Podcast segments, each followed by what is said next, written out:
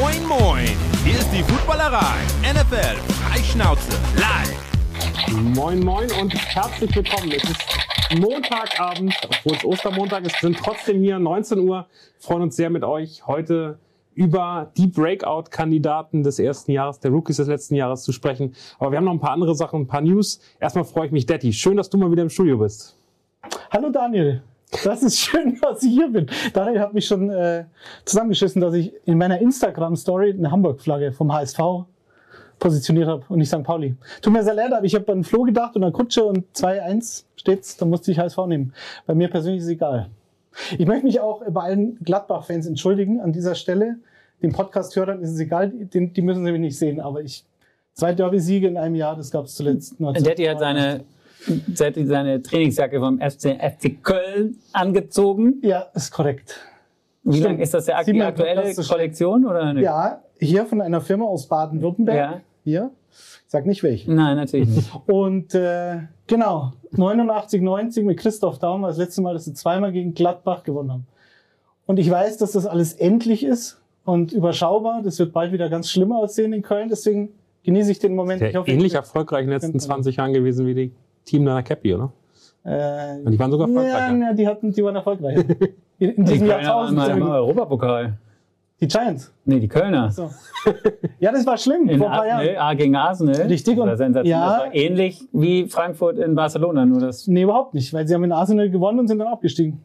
Und der Sieg hat ihnen nichts gebracht. Ja, aber sie haben äh, auch viele Fans da gehabt in, in, in, in London im Na, Stadion. Na, Da gab es noch nicht, da gab's noch nicht das mit, wo die da reingestürmt sind, ohne Karten und so. War das Keine nicht der erste kann FC mich, Köln? Kann mich nicht dran erinnern. Doch, Wie doch. läuft's denn morgen eigentlich? HSV gegen Freiburg. Freiburg morgen, ja. Servus.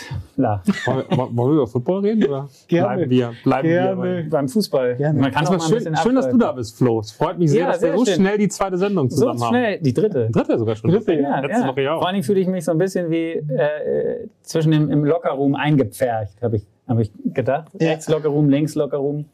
Ich in der Mitte, ich weiß nicht, ob ich damit zurechtkomme. Ich bin gespannt. Du nicht Angst, hast du Angst vor den nassen Handtüchern, oder? Nee, nee, nee. Das ist alles, alles, ich ich, ich gucke mir das an hier so und äh, bin gerne dabei. Wir brauchen dich eh als Gast im Lockerroom. Im Hatten Lockerroom? wir eh vor. Wer unseren Podcast noch nicht kennt, der heißt Lockerroom. Daniel, ich und Chris Rodriguez, der momentan auf Tour mit Zoe Weiss ist. Aber es ist immer Ist sehr vorbei, jetzt ist er wieder da. Jetzt ist er aber morgen Spieler in Hamburg. Wer noch Genau. möchte, weiß ich nicht. Sieht Ausverkauft, aus. richtig. Genau, aber lass uns gerne äh, zur NFL wechseln und ein bisschen über die News reden. Wir haben glaub, einige News gehabt. Es ist ja immer noch so ein bisschen Off-Season und ganz ruhig. Man freut sich über alles, was passiert. Aber Stephon Gilmore, der war lange, äh, gefühlt lange Free Agent, war überall in irgendeiner Form schon mal gefeatured und ist jetzt am Ende bei den Colts gelandet. Die machen einiges richtig, oder Detti? Äh, ja, die hatten vor ein paar Wochen, haben sie ja Rocky Sin, einer der besten Namen der Liga. Also es hat mir ein bisschen wehgetan, dass der getradet worden ist. Das ist doch geiler, Zu dass er den- bei den Raiders ist. Zu den Raiders stimmt. Also da hat er auch gute Chancen zu starten, eventuell. Und haben dafür Yannick Ndakwe bekommen. Äh, sie haben halt jetzt Gus Bradley, den kenne ich noch aus äh, Seahawks-Zeiten. Und der, der braucht, glaube ich, für sein System nach Möglichkeit den Shutdown-Cornerback, à la Richard Sherman damals in Seattle, danach in Jacksonville und dann bei den Raiders war es überschaubar. Wobei Casey Hayward letztes Jahr bei den Raiders eine gute Saison gespielt hat. Aber ich glaube, so das Defensivsystem mit einem tiefen Safety, damals war es Earl Thomas, dafür brauchst du halt zumindest einen sehr guten Cornerback und den, glaube ich, hat er jetzt bekommen mit Gilmore. Ähm, passt für beide, würde ich sagen. Also Gilmore kam ja spät zu den Panthers letztes Jahr. Hat, glaube ich, nur sechs Spiele oder so gemacht. Ähm, sah da aber sehr gut aus. War der nicht sogar All-Pro Ja, oder glaub, er Pro war, war verletzt, oder? Lange, lange. Ersatz, Ja, genau, er war verletzt. Und, Ersatz ähm, All-Pro sozusagen. Genau. Alternative oder wie das immer dann heißt. man- Der hat auch, glaube ich, öfter gegen Titans gespielt. Also in Carolina. Ich glaube, in, in, in Indianapolis wird er schon klassischer Cornerback bleiben. Aber ich finde, das ist eine gute Idee. Und sie haben halt jetzt die letzten Wochen eigentlich ziemlich viel richtig gemacht. Mit Matt Ryan natürlich. Und haben halt auch eine gute D-Line. Also für die Offense haben eine gute D-Line. Mit DeForest Buckner, Quitty Pay. Der war letztes Jahr nicht so gut, wie man dachte als First Rounder. Aber so gegen Ende war er dann schon vielversprechend, sagen wir es mal so. Und jetzt ist halt die Frage. Offense, Michael Pittman, Tibor Hilton Free Agents, Zach Pascal ist nicht mehr da. Und wenn das schon schlimm ist, dann weißt du, dass da vielleicht noch im Draft was passiert. Könnte ich mir vorstellen. Ja, und ähm, glaubst du, also Gilmore ist da sicherlich auch ein, ein Veteran auf jeden Fall, der auch, auch für den Lockerroom nochmal wichtig sein kann. Ähm, als erfahrener Spieler schon mal einen Super Bowl gewonnen. Ja. Ja, ich, also ich glaube, mit den Colts müssen wir du hast ja gesagt, die Forrest Buckner, dann hast du noch Darius Leonard und ihn, sind auf jeden Fall ist eine, eine gute Achse in der Defense, würde ich sagen. Ja, ja. Und in Duckwell halt. Und Der ist halt den haben sie auch noch dazu jetzt. Also, ähm, Warte, Ein, ein Super Bowl gewonnen wäre schön, aber ich glaube, der hat mehr gewonnen. Ja. nee. Stefan Gilmore hat nur einen bei den Patriots. Oh, bitte, Patriots-Fans, wie viele Super Bowl-Ringe Ich hat glaube, er hat nur einen, oder Gilmore? Ich gesagt zwei. Das wäre uns jetzt wichtig. Können wir erstmal einmal weitergehen. Ein anderer äh, Spieler, den du äh, sehr schätzt, äh, jetzt bist du in Fantasy in den ersten drei Spieltagen, Sammy Watkins ist Ja. zu den Packers gegangen. Ja, ich habe heute mal gelesen, dass, dass Aaron Rodgers sich sehr gefreut hat und da auch sehr dafür votiert hat, dass äh, Sammy Watkins verpflichtet wird. Er war jetzt, glaube ich, ähm, günstiger, als man denkt. Was ich immer faszinierend finde, der wird halt 29. Was das? Ich glaube 2014 mit Davante Adams übrigens gedraftet worden. Top 10 Draftpick bei den Bills. Da fand ich ihn immer äh, sensationell mit Tyrod Taylor. Da eigentlich immer nur diese 60-Yard-Bomben, ähm, zweimal pro Spiel, einmal hat's geklappt. Also er hatte eine richtig super Saison, ich glaube 2015 oder so. Und Seine seitdem, zweite Saison war, Ja. war die beste. Mit. seitdem hat er auch nie wieder eine ganze Saison spielen können. Daniel, du kennst ihn von den Chiefs. Da finde ich, haben wir auch schon öfter drüber gesprochen, war da eigentlich der entscheidende Faktor für mich. Weil du hast Trace Kelsey, Terry Kill. Playoffs zumindest. Genau. Ja. Und dann gegen die 49ers im Super Bowl. Also in diesen Playoffs war er dann, glaube ich, schon mitverantwortlich. Er erinnerte mich so ein bisschen, äh, also vom Gefühl her, ähm, Spielertyp Danny Amendola. Also am Ende der ganzen Saison nicht wirklich aufgefallen. Das ist Ach so, bei, so meinst du, bei ja. Watkins relativ selten. Und dann plötzlich in den Ja. Playoffs ist er dann der da, der plötzlich die ganz großen, ganz großen ähm, äh, Dinger irgendwie, irgendwie schafft. Ich, äh, ich erinnere mich an das eine Play äh, im Super Bowl, als er äh, ganz relativ spät den Ball, ich glaube, gegen Sherman bekommen hat und äh, den ausgetanzt hat und, äh, und entspannt weitergelaufen ist. Also das war schon einfach sehr, sehr entscheidend, was er da gemacht hat.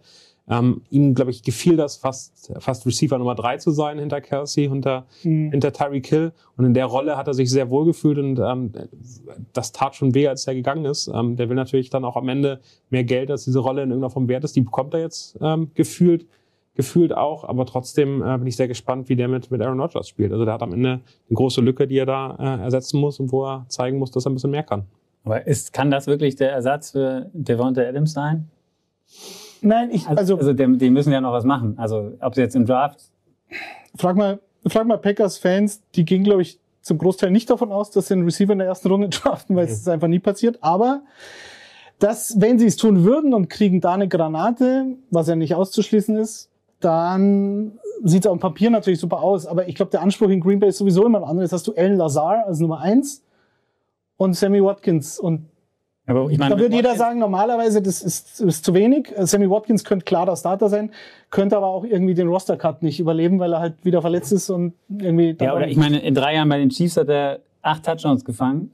Und das Einzige, Aber wo er gescheint hat, ja, gut, war? das war in einmal in den Playoffs. Also Ja, ja, da hat er, was weiß ich, 14 Catches für 288 Yards und auch einen Touchdown. Aber ähm, ist das jetzt das, was Aaron Rodgers, ich meine, natürlich freut er sich, was soll er sagen, "Äh, das ist richtig scheiße. Nee, nee, er Aber- hat vorher schon dafür Aber die ausgesprochen. kann das bekommen, jetzt ja. eine, das kann ja nicht die, die finale Lösung sein, was das angeht, auf, auf, auf Na, ich- Wide Receiver für die Packers. ich würde schon sagen, dass Quarterbacks wie Aaron Rodgers ein, ein, ein Spieler wie Sammy Watkins besser machen. Und ich glaube, das ist so ein bisschen die Hoffnung, äh, die man, die man da drauf geht. Man kriegt Mahomes Erfahrenes. Mahomes auch. Äh, und Mahomes hat es ja in den, in den Playoffs auch hingekriegt. Aber bei Mahomes hast du so ein bisschen das Problem, also wen kann er denn alles füttern? Also der hat mit Tyreek Hill und, und Kelsey über Jahre hinweg zwei Receiver gehabt, die unglaublich äh, stark sind. Also auch die, die, die danach kommen. Der Marcus Robinson zum Beispiel bei den Chiefs hat nie so richtig überzeugen können. Wie viel Bälle kriegt er denn aber eigentlich? Ich glaube, die, bei den Chiefs, wenn wir jetzt nächste Saison sehen, wo die Bälle von Mahomes hingehen und welche Receiver dann damit ähm, deutlich besser aussehen.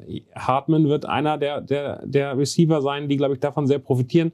Gucken wir, was mit Juju, was mit Marquise äh, Scandling passiert. Also das plötzlich ist da ja einfach viel mehr, viel mehr Raum da. Und den hatte Sammy Watkins, glaube ich, in der Art und Weise gar nicht, weil unglaublich viele Plays auf Tyreek Hill gesetzt worden sind. Und wenn der losläuft und dann, dann, dann musst du als Quarterback entscheiden, sonst wirst du ihn. Ich glaube, dass, dass eine ähnliche Situation irgendwie auch bei den Packers passieren kann. Wenn er eben jetzt, wo der Platz ist, mehr, mehr Raum bekommt, mehr Bälle bekommt, dann wird er am Ende auch, äh, auch gut aussehen.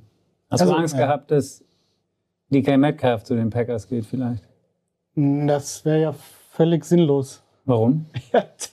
da war der Adams abzugeben und dann für so einen äh, Receiver den teuer zu ertraden. Wenn Teurer als Adams wollte er nicht mehr bleiben. Ja, Meinst du- na, meinst ja, ja, okay. Und dann aber, also sie hätten sicherlich mehr an Draftpicks abgeben müssen für Metcalf, als sie für Adams bekommen haben.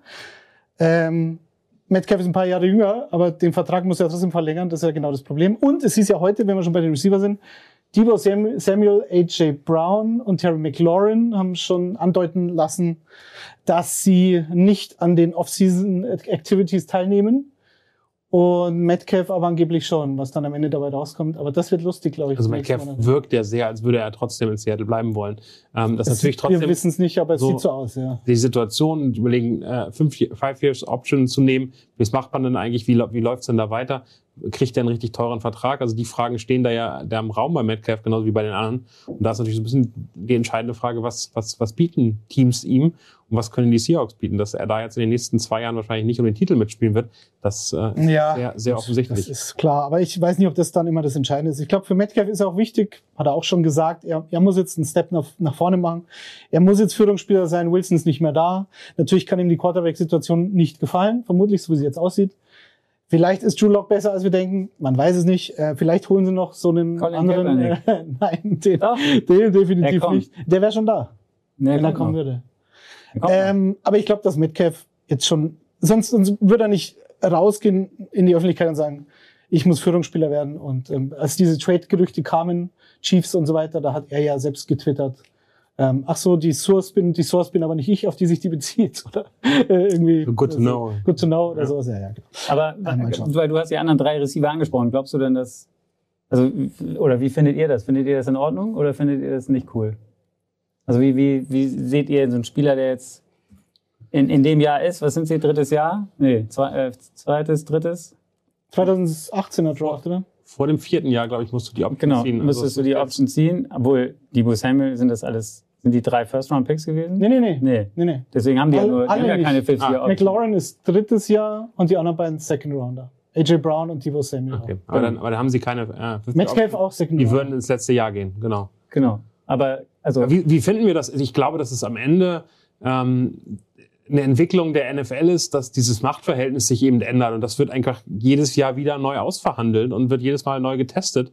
Und ich, ähm, ich glaube, dass ähm, es ganz spannend ist zu sehen, äh, in, in welche Richtung das tendiert. Und äh, Debo hat ja ganz klar gesagt, dass er sehr hohe Ansprüche an das hat, was er da bekommen möchte, dass er sich als eine Top-Receiver sieht, nicht nur Receiver, fast schon schon äh, insgesamt Waffe in der, in der Offensive, allem, was er machen kann. Und dass er natürlich dafür eben auch ordentlich bezahlt werden möchte. Ich glaube, das ist so ein Verstärken der Forderung. Und das ist, das ist ein Austesten der Machtverhältnisse in der NFL, die sehr stark Richtung Spieler gehen. Bei den Quarterbacks ist es schon gekippt.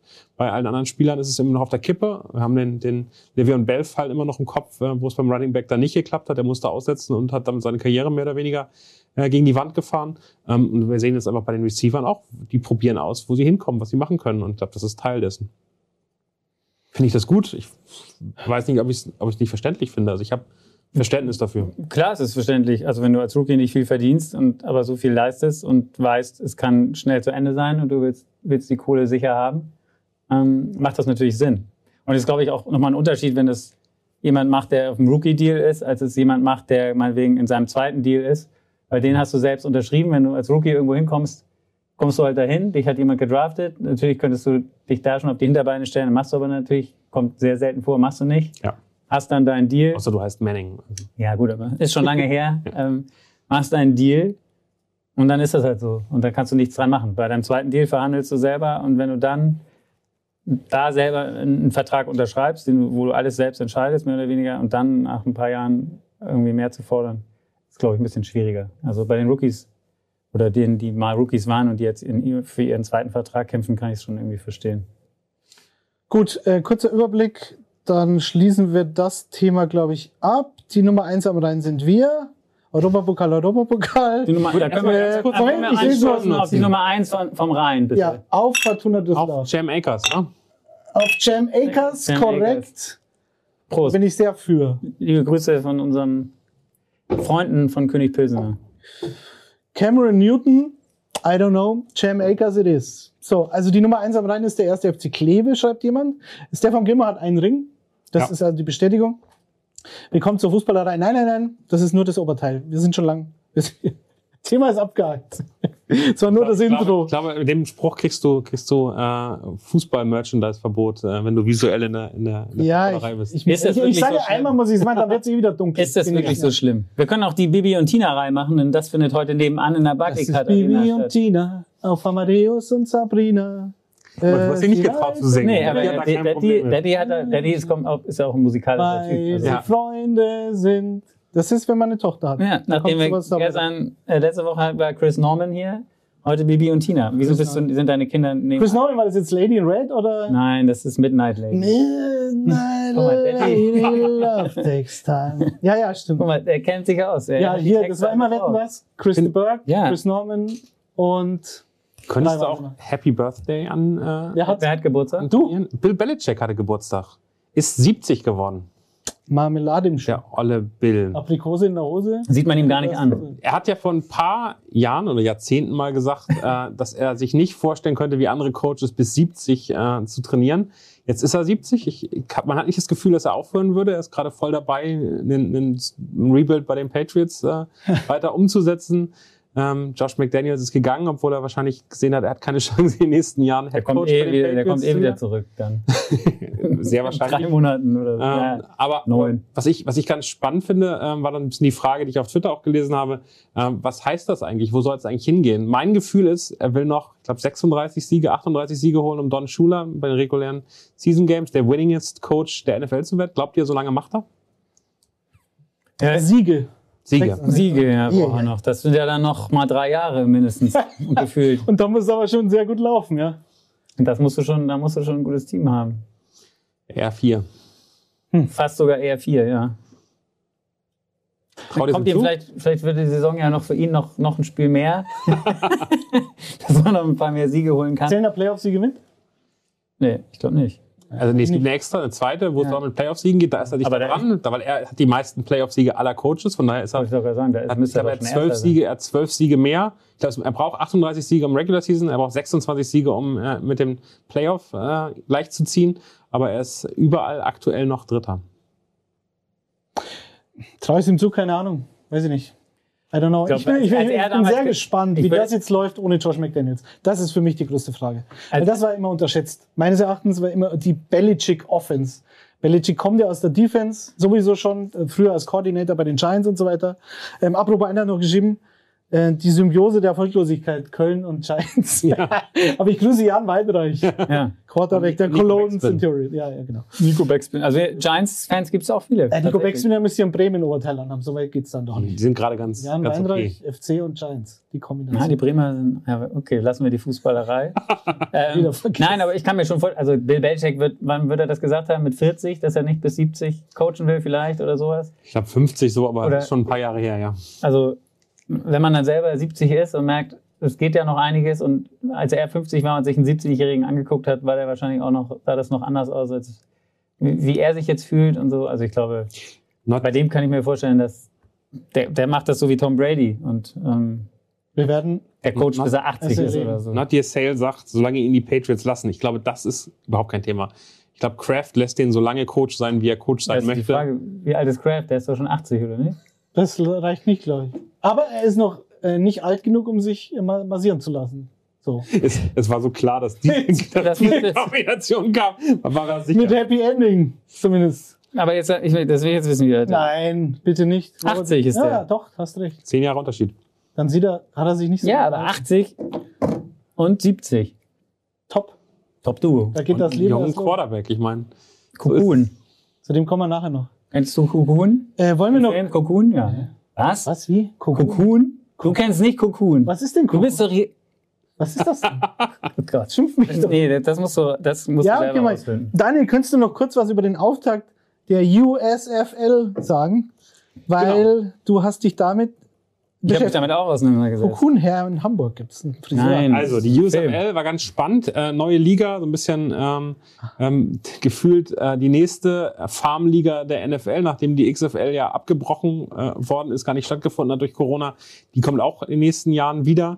Ähm, die USFL gab es schon mal in den 80er Jahren, war da ganz, ganz erfolgreich, drei Jahre lang, haben fast 25.000 Leute im Durchschnitt ins Stadion geholt.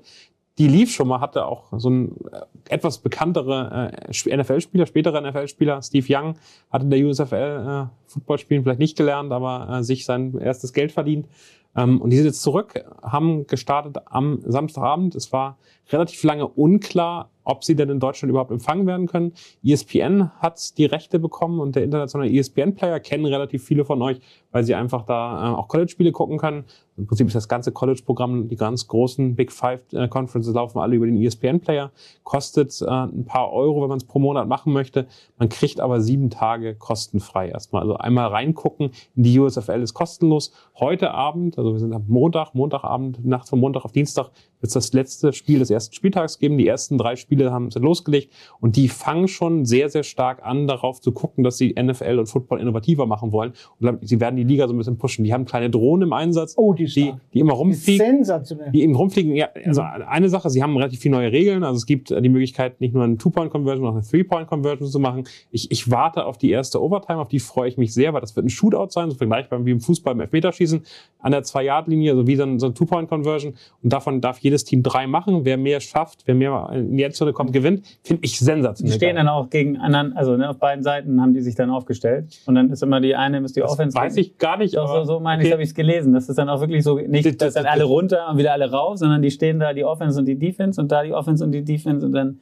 machen die einen Ich- und dann also, müssen die anderen. Ich- warte einfach darauf, dass ein Spiel da in die, äh, in die, in die Verlängerung geht. Das müssen sie machen. Das ist für mich, also als ich das gehört habe, habe ich gedacht, scheiß drauf mit all den neuen Verlängerungen, Regeln, die es jetzt in der NFL gibt. Das möchte ich haben. Das ist richtig, richtig spannend. Überlegt euch einen Super Bowl, der im Shootout im äh, Zwei-Jahr-Touchdown-Duell entschieden wird. Darauf würde ich mich sehr freuen. Das ist, glaube ich, also von der Theorie, gucken wir, was in der Praxis aussieht, aber in der Theorie ist für mich das die sich ideale Verlängerung. Ähm, da haben wir ein paar, ein paar andere Regeln, also auch der, der Kick, das muss Darf ich noch- eine kurze ja. Frage? Kann mal jemand reinschreiben, ob irgendjemand da draußen, die sich ein USL, USFL-Spiel angeguckt hat und ähm, wo Wie er es fand. Wie er es fand und wo vielleicht. Nur mal. Genau, finde ich total spannend. Äh, auf Twitter gab es die ersten Reaktionen, das waren eigentlich alle relativ positiv. Ähm, es ging gut los am äh, Sonntagnacht und äh, war ein spannendes Spiel. Der erste Drive direkt irgendwie so ein, so ein 30, 40 Yard Pass, der angekommen ist jetzt. Randy Satterfield heißt Satterfield, er. ja. Ah, ja. Randy Satterfield. Und Osiris Mitchell hat danach einen One-Hand-Touchdown gefangen, der war auch ziemlich spektakulär. Ähm, und 28, 24 dann, glaube ich, ne? Genau, also am Ende haben die Stallions gegen die Generals gewonnen. Äh, es wird alle, alle Das Heimteam, die Birmingham Stallions aus Alabama, das Heimteam. Ganz genau. Was ich ganz merkwürdig fand, die Abkürzung für Birmingham ist Beham. Sah irgendwie merkwürdig aus, aber, aber okay. Ähm, wird von Fox und von NBC äh, übertragen. Das heißt, man hat genau die gleichen Heads-Up-Displays, ähm, die man auch normal in der NFL hat. Das ist wirklich schön. Wirkt Für die kleinen Kommentatoren auch. Also Play-by-Play Kommentatoren, zumindest. genau. Gestern Abend ging dann, also jeden Sonntag gehen die Spiele früher los. Gibt es zwei Spiele am Sonntagabend. Normalerweise, es gibt auch ein Monday Night Game, das haben wir heute Nacht. Also wer jetzt mal reinschalten möchte, auf ähm, um ab 1 Uhr gibt es auf ESPN Player wieder die Möglichkeit, kostenlos für sieben Tage eben reinzuschalten. Und ähm, das, was, also ich finde, es war ein guter Anfang, es hat Spaß gebracht. Es sah, also es gibt ja noch ein paar andere Ligen, diese Fan-Controlled Football League, die läuft jedes Jahr. Die sieht irgendwie aus wie sowas wie Laser, irgendwas zwischen. Lasertag und Football. Ja. Fühlt sich aber einfach nicht geil an. Es wird auch jedem Spieltag, habe ich richtig verstanden, die Spieler neu gemischt und verteilt. Genau. Äh, irgendwie, also es ist mir viel zu chaotisch, es fühlt sich nicht nach Football Das an. ist halt Arena Ja. Football, aber irgendwie noch Genau. schlimmer. Irgendwie noch, noch mehr Zeugs drumherum. Ähm, von daher, es fühlte sich nach Football an. Ich fand die Übertragungswege, also auch der Beispiel, sie spielen ja nur in einem Stadion in Birmingham. Ich glaube, in Die haben- zwei Stadien in Ja, Birmingham. in so. zwei Stadien, zwei Stadien in Birmingham. Das Finale findet dann äh, statt in, im, in Canton, Ohio, in dem Ja. Hall of Fame Stadion. Was spannend ist, sie hatten in jedem der Stadien 55 Kameras. Ähm, da kannst du mir dazu sagen, ich weiß nicht, wie viele Kameras bei einem Fußballspiel im Einsatz sind, aber im normalen Spiel äh, der NFL sind so 25 bis 30 Kameras im Einsatz. Dann 55 Kameras, wo ich mir habe, was, was wollen sie mit diesen ganzen Kameras? Flo, was, was kann man dann mehr zeigen? Nee, was ich gesehen habe, was ich halt auch, also spektakulär fand ich die Drohne auf jeden Fall. Ich habe gleich schon mit einem Kollegen von mir, habe ich schon geschrieben, der ist, Um Können wir, das in Sicking der, auch. können wir das in der. Bundesliga machen? der ist Spider-Cam Operator. Ähm, also der fliegt diese Ja. Kameras, die äh, im Stadion, wenn ihr Fußball guckt, auch immer mehr. Auf diesem Band oben Die sozusagen. oben, ja, die hat, hängt an Ja. so wie eine, quasi deswegen Spider-Cam, an vier äh, äh, Seilen, Winden sozusagen und kann überall auf den Platz hinfliegen oder über den Platz. Ähm, und da haben sie es halt ja mit der Drohne gemacht jetzt. Ist natürlich nochmal spektakulärer, weil die dann auch unten zwischen den Spielern durchgeflogen ist. Du hast nicht die, also Ein Fumble gestern war die so direkt dran. Du hast das Gefühl gehabt, du bist mittendrin. Also es war schon sehr spektakulär. dann gibt's Ne, einen Spieler auch mit Helmkameras Ja. gibt es auch wieder. Gab es ja auch schon mal in der NFL, dass sie das probiert haben, aber damals war die Technik noch nicht so richtig so weit, dass das wirklich geil aussah. Aber es sieht jetzt auch mittlerweile ganz geil aus. Ähm, also von deswegen, wie du gesagt hast am Anfang, ich glaube, es geht dabei auch technische Innovationen, die werden sicherlich auch viel mehr NFL zulassen. kooperiert mit der USFL und ist da in der Rücksprache was zu testen. und zu. Genau, lässt sich gucken halt, was, was funktioniert da, was können wir vielleicht übernehmen. Ähm, ich bin gespannt. Mal gucken, wenn irgendein der erste Drohnenpilot aus Versehen mal gegen den Helm von einem Spieler fliegt, wenn er da unten so durchfliegt oder der Spieler. Ja, das gab es dem doch beim Skifahren, Marcel Hirscher oder so. Da, gab es das Problem mal. Genau, der stimmt bei Olympia, ne? Äh, ja, War das Olympia oder die. so. Egal, ja. Wir haben, das, wir haben das ja beim Fußball erlebt, dass der, da, der, der Fallschirmspringer von Greenpeace war, das da hängen geblieben in ist. München war das, ja. Äh, in München. Aber was ich, was ich, nee, obwohl der ist egal. was ich ein bisschen, ein bisschen nervig fand, das ähm, muss ich ehrlicherweise sagen, ähm, die haben ja auch die Audiospuren äh, live mit dabei. Genau. Das heißt, du kannst, die, also die Kamera, du kannst nicht nur den Schiedsrichter hören und manche Spieler hören, du kannst auch den Funk zwischen Quarterback und Trainer hören. Mhm. Ich finde, das ist wirklich wild eingeblendet. Man hört immer den Kommentator und im Hintergrund noch so Stimmen, die man hört, wo man sagt, wo kommen die jetzt her? Und was man auch die ganze Zeit hört, weil diese Mikrofone aus sind, ist das Surren der, der Drohnen. Du hast die ganze Zeit so ein Drohnensurren in dem Dings. Das müssen sie rauskriegen. Also äh, ich weiß, die surren einfach die Drohnen, aber der Ton, der war, der war mir am Anfang nicht so aufgefallen. Gestern am Sonntagabend bei den Spielen war wirklich durchgängig dieser, dieser Drohnenton im Hintergrund. Das fand ich extrem nervig. Kommen Vielleicht wir, aber auch, weil nicht genug Fans da waren, dass es irgendwie Das laut wollte wurde ich im Stadion. Genau. kommen wir zum Negativen. Das klingt alles viel zu positiv. Das Problem ist, wenn ich schon in, ich spiele in ein, ein, einer Stadt, Birmingham, Alabama, da spiele ich dann in zwei Stadien, ich Ja. glaube sogar Playoffs dann komplett in Kenton oder Ganz vielleicht nur das genau. Finale. So, das ist ja okay. Wieso, dann sei, müsste ich aber die Birmingham Teams, acht Stück und gibt allen anderen Namen, weil was macht ja keinen Sinn, die New Jersey Generals, wie soll da eine Fanbase entstehen? So, die, die, die fahren natürlich nicht nach Alabama und äh, supporten ihr Team. Also diese Fankultur ist schon mal völlig ausgeschaltet. Dann haben sie natürlich Pech gehabt, dass schlechtes Wetter war, also mit Wolkenbruch und ein Spiel ist ausgefallen, eins wurde verzögert, gab es ein Delay. Das war alles furchtbar. Dann hast du Spieler wie Paxton Lynch, du hast einen Coach wie Jeff Fisher. Das ist ja lustig, aber es ist natürlich furchtbar anzuschauen. Du hast, Paxton Lynch kommt aufs Feld und sagt, ich höre nichts, ich höre nichts. Das war seine erste Aktion. Ähm, äh, dann hast du Jeff Fischer, da wird dann die Halbzeitpause übertragen, was er seinen Jungs sagt, mit dem Cap, ver- Cap verkehrt rum. Ja, war cool. Ähm, ja, sehr lustig, sehr unterhaltsam, aber es ist halt irgendwie schwierig, weil was bei der XFL das Geile war, da fand ich ja dieses Stadion, was haben wir vorher gesagt, die DC, DC Defenders Ja. in Washington. Die haben ein wirklich geiles, kleines Stadion gehabt. Ich glaube, die Houston Renegades oder wie die hießen, hatten auch so ein schönes Stadion. Die waren so Major League äh, äh, Soccer Stadien. Ja, irgendwie also sowas. Fußballstadien, Ja, die, genau, die genau. deutlich kleiner sind in den, in den USA, so 20, 25, 30.000 Genau. sind die also normalerweise perfekt groß. für so eine Liga. Ganz so, weil genau. dann hattest du, hattest du in, in, bei den Washington DC so, glaube ich, 17.000 oder sowas und da sieht ein Stadion dann schon einigermaßen voll aus. Du hattest gestern und vorgestern, das war eine Katastrophe, weil natürlich die, die, das Stadion komplett leer war, gefühlt. Und es auch kein besonders schönes Stadion ist.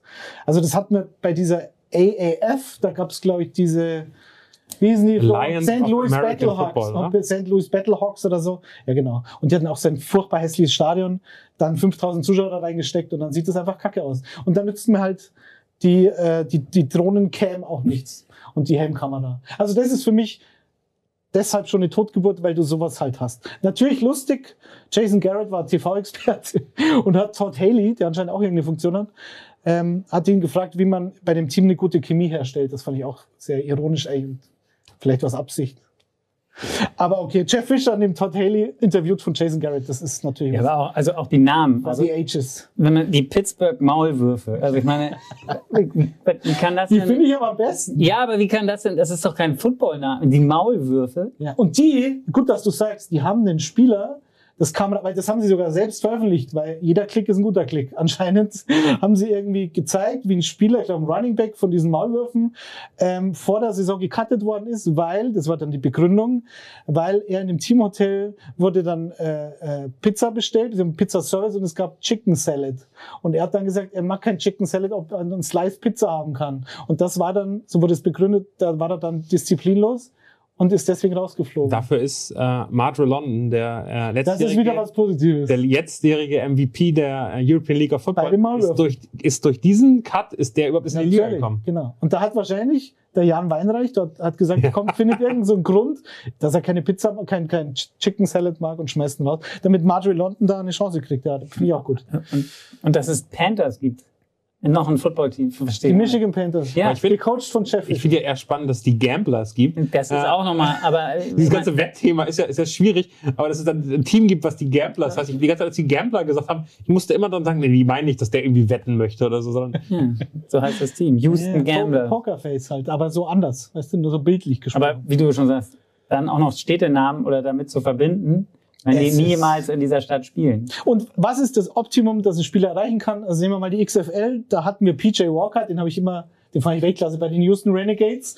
Und der ist dann Backup äh, von Sam Darnold geworden bei den Panthers, weil er wiederum Matt Rule kennt, glaube ich, aus Temple. Da haben die zusammengearbeitet, ähm, als der auf dem College Head Coach war. Und ja, ist halt dann Backup bei den Panthers geworden. Hatte sogar, hatte wirklich Chancen, hat sie dann nicht wirklich genutzt, aber ich glaube, das ist so das Optimum. Und ich glaube, die Ernest Johnson von den Cleveland Browns, der ja letztes Jahr teilweise wirklich herausragend auch für Fantasy Football war, ähm, als, als Chubb und Hunt beide verletzt waren. Und die Ernest Johnson war, glaube ich, in der AAF vor drei genau, Jahren. die andere Liga, also die Canadian Football League, das noch gibt, was ich spannend finde, Jordan Tamu, der wahrscheinlich größte Ja, ja. Star der Liga, hat, war- davor MVP in der XFL. Ja, der, ist, der spielt jetzt gerade so diese, diese Nebenligen ab, damit er, viel- also, er Ach, das war der von den Battlehawks. Der, das war der, genau, der der Quarterback von den, als, als Tyler, Taylor Heinecke der Backup war. Das haben wir letztes Mal schon besprochen.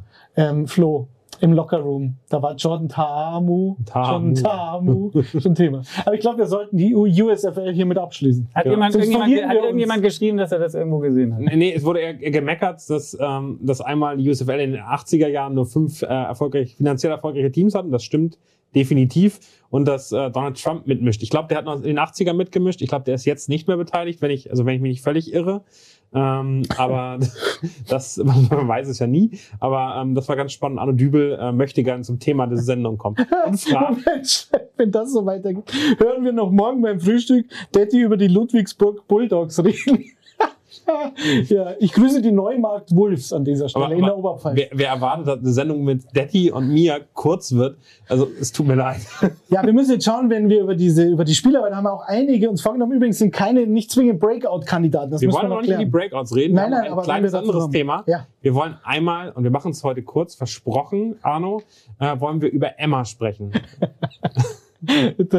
Flori schläft schon, aber es passt ja. Genau. Das Schöne ist, das Schöne ist, wir haben in den letzten äh, Sendungen schon drüber gesprochen. Äh, wir kooperieren gerade mit Emma. Wir haben die Möglichkeit, Produkte zu testen. Ich habe eine Matratze getestet. Ich habe eine Gewichtsdecke getestet. Du hast, glaube ich, auch eine Matratze, wenn ich es richtig im Kopf habe. Nee, ich Äh, habe den Topper. den Topper getestet ähm, und wir haben ähm, wirklich dann deutlich tiefer noch in die Schlafberatung reingegangen. Wir haben darüber geredet, über ganz viele Sachen. Wir wollen heute eigentlich wirklich nur einen ganz kleinen Reminder machen. Ähm, wir haben einen Code, der jetzt hier unten eingeblendet ist, der heißt Footballerei Sleep. Ihr könnt auf www.emma-matratze.de und dann gebt ihr direkt diesen Code ein, Footballerei Sleep. Also wirklich direkt nach dem, nach dem Slash. Und dann wird er direkt angewendet. Ihr könnt direkt gucken.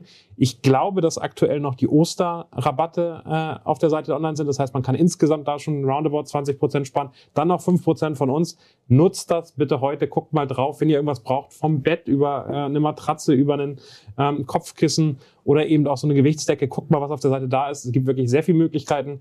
Ähm, ich muss ehrlicherweise zugeben, ich spiele gerade noch mit dem Gedanken, heute noch ein Bett zu bestellen, weil das eben äh, dann auch wirklich günstig ist.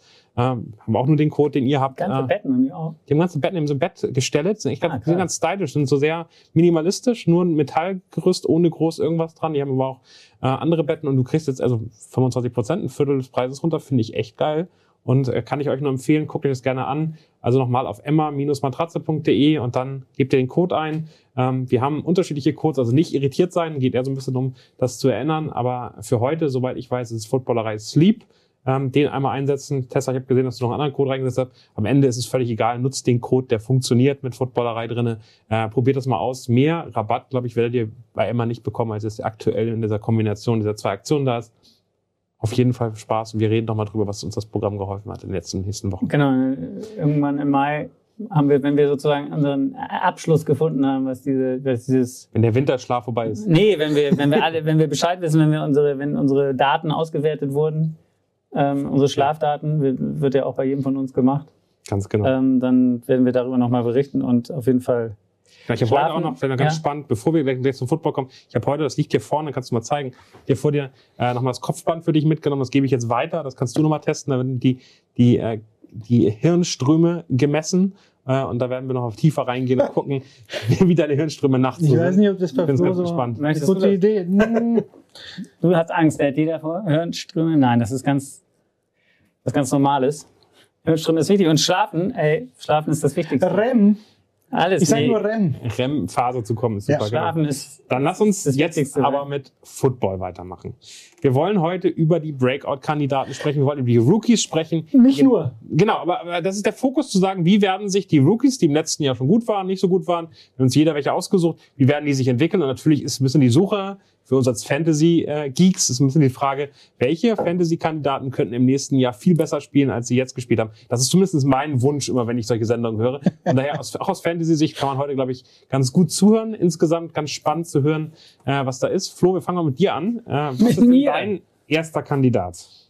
Ja, ich habe das alles, ich habe es ein bisschen anders verstanden, als es darum Wie geht. hast du es denn verstanden? Wer, wer in Fantasy jetzt nächstes Jahr Achso, nochmal ab, abliefert. Zusatz. Ah, okay, alles klar. Und es muss, äh, die Frage ist, äh, natürlich hast, du spekulierst in der Offseason immer, okay, was, was muss optimal laufen, dass Spieler XY, der letztes Jahr, wir reden hauptsächlich natürlich über First Rounder aus dem Draft 2021, aber darüber hinaus haben wir auch noch ein paar Spieler, die später gezogen worden sind, aber das, wir sprechen über, was muss alles perfekt laufen, dass der Spieler einen Riesensprung macht, der eventuell im letzten Jahr eben schwer oder minder schwer enttäuscht hat. Und da hast du, glaube ich, einen ganz guten Kandidaten, oder? Zum Start. Der enttäuscht hat.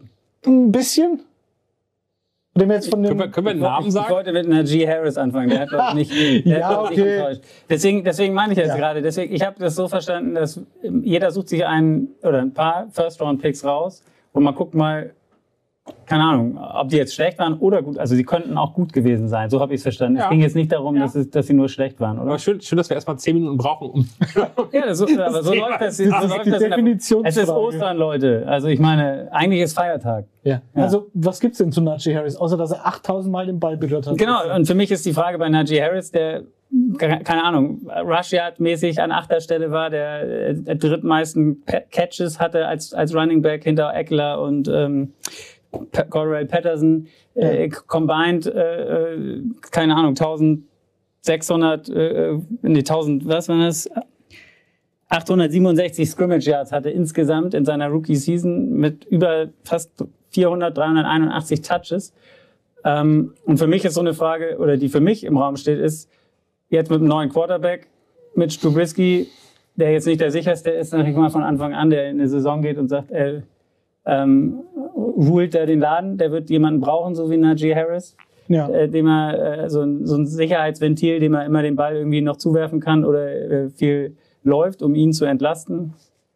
Das heißt, der wird für mich auf jeden Fall wieder auf so eine Belastung zusteuern, wie er dieses Jahr auch hatte, ähm, was die Touches angeht. Und ich habe mal geguckt, so La- bei Lavier Bell war ja immer so diese Frage, der hatte in seiner letzten Saison, die gut war für Pittsburgh, wo, nachdem er dann, ähm, wo er dann gesagt hat, okay, jetzt mache ich einen Holdout, da hatte er 406 Touches. Also davon ist Najee Harris in seinem ersten Jahr schon nicht weit weg. Mhm.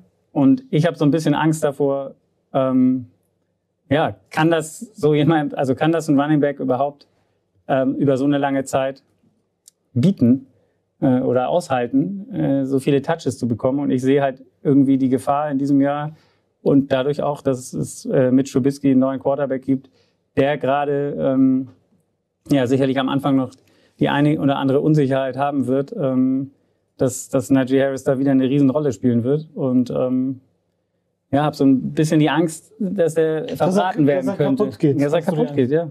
Ja gut, also er hatte die meisten Touches in der NFL aller Spieler. Aller Spieler. Und er hat acht Spiele mit mindestens 25 Touches und also acht Spiele auch mit 20 Rushes. Das ist völlig absurd. Und ich glaube, im ersten Spiel als Rookie überhaupt hat er, glaube ich, jeden Snap gespielt. Also jetzt, oder sagt, okay, kriegt jetzt mal einen Krampf irgendwie im letzten Viertel. Also er hat schon das gemacht, was man mehr als das, was man, wenn man schon den Running Back in der ersten Runde draftet, dass Das du ihn, ihn dann natürlich kaputt machst. Das wird auch die nächsten drei Jahre so weitergehen. Ähnlich was bei Todd Gurley. Also jetzt mal er kann natürlich verletzungsfrei bleiben, aber dass du keinerlei Rücksicht darauf nimmst, ähm, ihn irgendwie zu schonen. Die Frage ist immer, machst du es, wenn du die, dass die Saison durchziehst und du gehst davon aus, wir haben Chancen auf die Playoffs, ist er dann in den Playoffs noch frisch genug, aber das haben sie wahrscheinlich gesagt, okay, das entscheiden wir dann zum Schluss. Aber sie haben es ja dann nicht geschafft, okay. Und ähm, ich bin gespannt. Mich überrascht die, weil ich habe bei den, bei den Steelers immer Bälle im Hinterkopf. Ich glaube, dass die O-Line nicht so schlecht sein kann wie letztes Jahr und dass das, das Quarterback-Spiel nicht so schlecht sein kann wie letztes Jahr. Aber Ähm, wir werden sehen, für mich hat er nicht enttäuscht, er war aber jetzt auch nicht sensationell, aber allein durch dieses Volumen hat er Fantasy-Besitzer als auch die Steelers, glaube ich, glücklich gemacht. Genau, Mit Abstand das beste Spiel war, glaube ich, gegen die Browns, kurz vor Saisonende. Mhm. Das war mal dieses Najee Harris Breakout-Game, da habe ich das ganze Jahr gewartet drauf. Und dann Es ist, es ist eben wirklich die Frage, die man sich stellen muss, nicht wie, wie gut spielt er nächstes, äh, dieses Jahr ähm, oder nächstes, die kommende Saison, sondern wie lange kann er das durchhalten. Und äh, ich glaube, das ist völlig berechtigter Zweifel, dass wir, und wir sehen es ja überall, ähm, dass er ein, zwei, vielleicht drei Jahre, sag mal, einigermaßen verletzungsfrei durchkommt mit kleineren Sachen, dass er sich mal irgendwie was staucht oder irgendwie äh, mal ein paar Schmerzen hat. Aber wie lange kann er das machen? Also spätestens nach dem vierten Jahr wird das durch sein.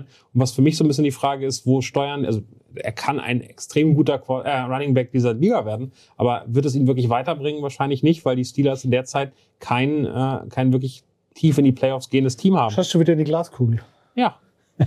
Ja, Naja, was, was ist ja völlig egal, ob sie schlecht Er ist- sind oder er ist- nicht. Er ist aber der typische Reiten, bis der Arzt kommt. Genau, Workhorse Running Back, der durchgearbeitet Ja. wird und in zwei Jahren müssen die Steelers sich einen neuen holen.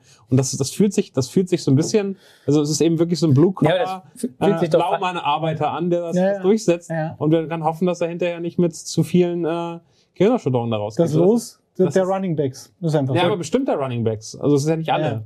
Gut, Derrick Henry wäre jetzt das Gegenbeispiel, das Leu- Leuchtende, der schon lange in der Liga ist oder länger als nur seine, seine Rookie-Zeit. Das ist aber auch kein. Mensch. Na, ja gut, ich sage ja, das ist die Ausnahme. Aber, aber de deswegen, also wie soll, ähm, vor allen Dingen, wenn du Trubisky jetzt, das ist ja auch die Frage, wie bewertest du das jetzt mit Trubisky?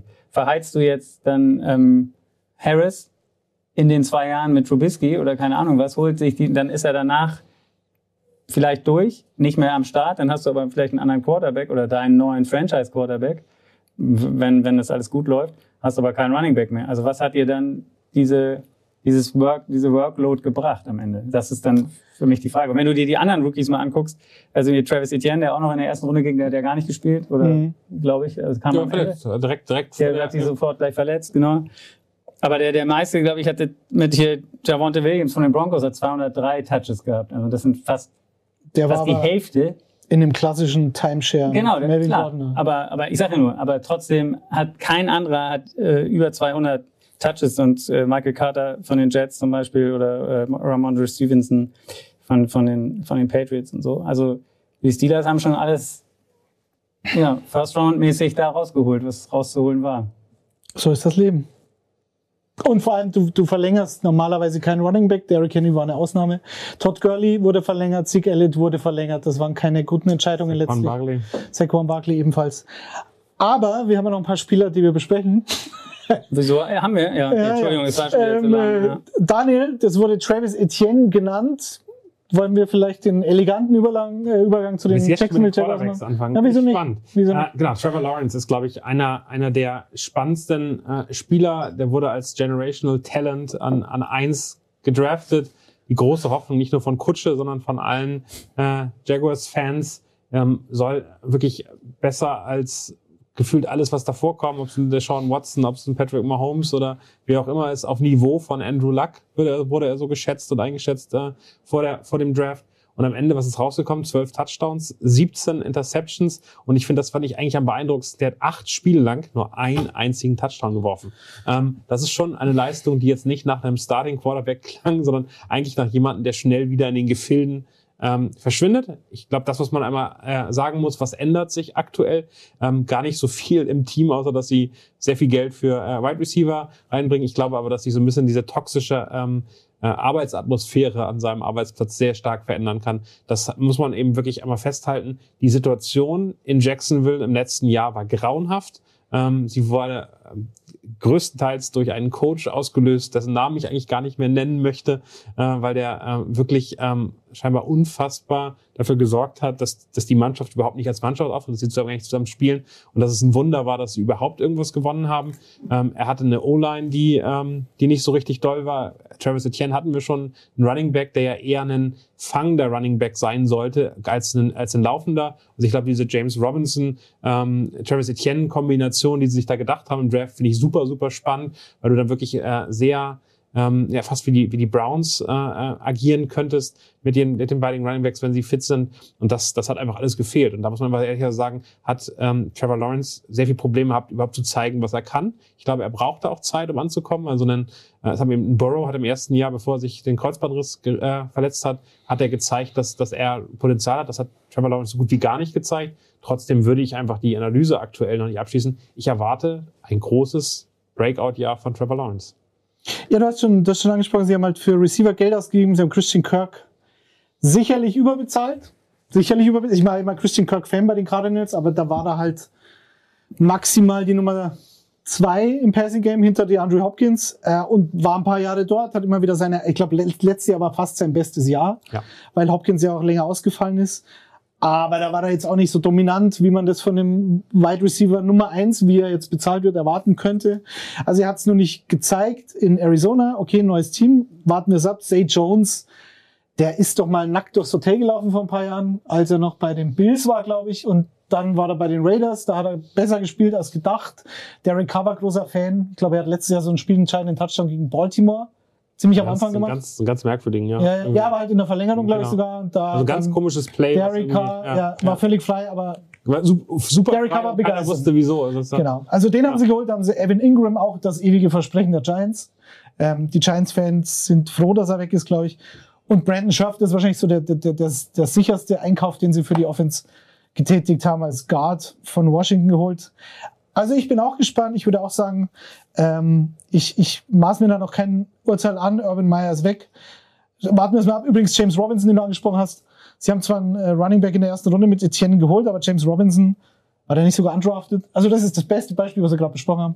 Du gibst einem Running Back, auch wenn er noch so ein Workhouse Horse ist, was James Robinson ja in seinem Rookie-Jahr bei den Jaguars letztlich war, den sie aber von der Straße gekriegt haben, und du gibst Najee Harris dann wahrscheinlich keinen zweiten Vertrag, was einfach Quatsch ist. Was vielleicht noch einmal als Info fehlt, das hat gerade Lukas Schreibfuhr gesagt, ähm, Doug Peterson als Coach finde ich noch ganz wichtig. Ähm, Ja, ja, Keine genau. Ahnung, der ist nicht der Sensationscoach, der ist nicht der Typ, der irgendwie ähm, äh, unglaublich taktisch äh, eine Offense irgendwie verändert, was er aber ist, und das finde ich ganz, ganz wichtig, er bringt äh, Erfahrung, er bringt Konstanz da rein und ich glaube, der hat einen sehr entspannten, ruhige Art und Weise, äh, dann auch, auch Selbstbewusstsein so einimpfen zu können im Team. Also wenn man sich anguckt, was die Eagles gemacht haben unter ihm, das war ja immer, immer so Underdog-Rolle und dann zeigen, was man kann. Ich glaube, dass das eine ganz andere Stimmung im, im Lockerroom werden äh, kann und dass wir am Ende da ein Team sehen, was, ähm, was äh, wirklich gut aussieht. Es gibt immer, es gibt immer Lockerrooms. Ah, okay. Ähm, ich würde, wenn wir schon bei den Quarterbacks sind, ich würde dann in den Lockerroom der Chicago Bears wechseln. Äh, Justin Fields. Wir lassen Ne- Flo noch immer eine ne- Chance, was zu Na, Trevor ja, Lawrence zu sagen. wie gesagt, okay, hast du noch es was ist zu Trevor nee, es Lawrence? Ist, es ist, es ist alles ich finde. Trevor Lawrence ist so das große Versprechen. ja, man was kann nicht jeder- eingelöst werden Genau, kann. wie, wie Also- Daniel schon gesagt hat, also eine neue Situation, eine bessere Situation, vermeintlich, hoffentlich. Ähm, und jetzt werden wir ihn, werden wir das sehen, was, was man, was das Vers- College-Versprechen quasi, äh, ja, werden wir sehen, ob es das hält. Genau. Aber Ganz, ganz es kurz die Info. Pat Cooper hat gerade gesagt, Derek Carr verlängert. Haben wir als News nicht mit reingenommen, hatten wir schon im Lockerroom. Das ist korrekt. On that note, ähm, Justin Fields, Nummer 12 Pick, letztes Jahr. Cooper denn damit happy, dass Pat- Derek Carr verlängert? Er, er, hat, er, meint, er muss natürlich direkt dissen. Man habe ich euch doch gesagt, Footballerei. Aber er scheint happy zu sein. Er Also, soll sich den Lockerroom nochmal anhören, weil da habe ich gesagt, ich fand es völlig in Ordnung. Und es war für mich alternativlos, mit K zu verlängern, weil was willst du machen? Und ich finde ihn besser als viele andere, deswegen war das für mich okay. Äh, Justin Fields. ich versuch's nochmal. Nummer 12 Pick letztes Jahr ist gefallen, gefallen, gefallen.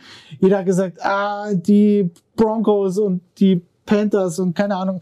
Ähm, ihr habt, ihr habt es doch alle nicht verdient. Und die Lions und so. Ähm, ihr nehmt euch nicht Justin Fields, dann fällt er zu den Bears.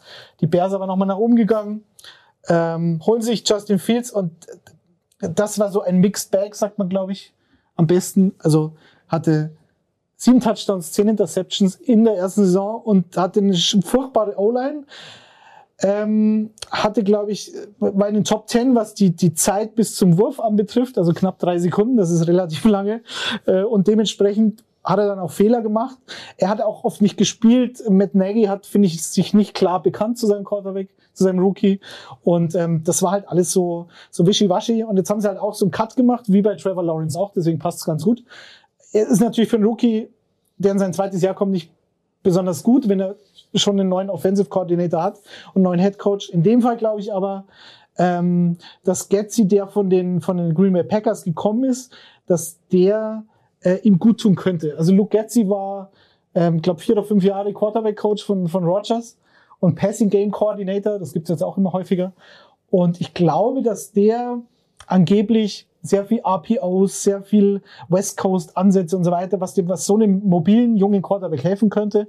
Ich glaube, das könnte funktionieren. Das Problem in Chicago ist natürlich die, die Receiver-Situation. Also du bist großer Daniel Mooney-Fan, Daniel, aber da ist halt sonst nicht mehr viel. Also Allen Robinson haben sie noch. Ähm, dann haben sie sich EQ Sand Brown geholt, auch aus Green Bay, und haben Byron Pringle von den Chiefs. Und das, genau, das sind ja zwei, das sind ja zwei Dritter oder Vierter äh, Receiver-Typen ja, bisher gewesen. Genau. Ich glaube, ich glaube, dass man ehrlicherweise sagen muss, dass die Bears ähm, in einer Situation sind, die unglücklich für Justin Fields ist.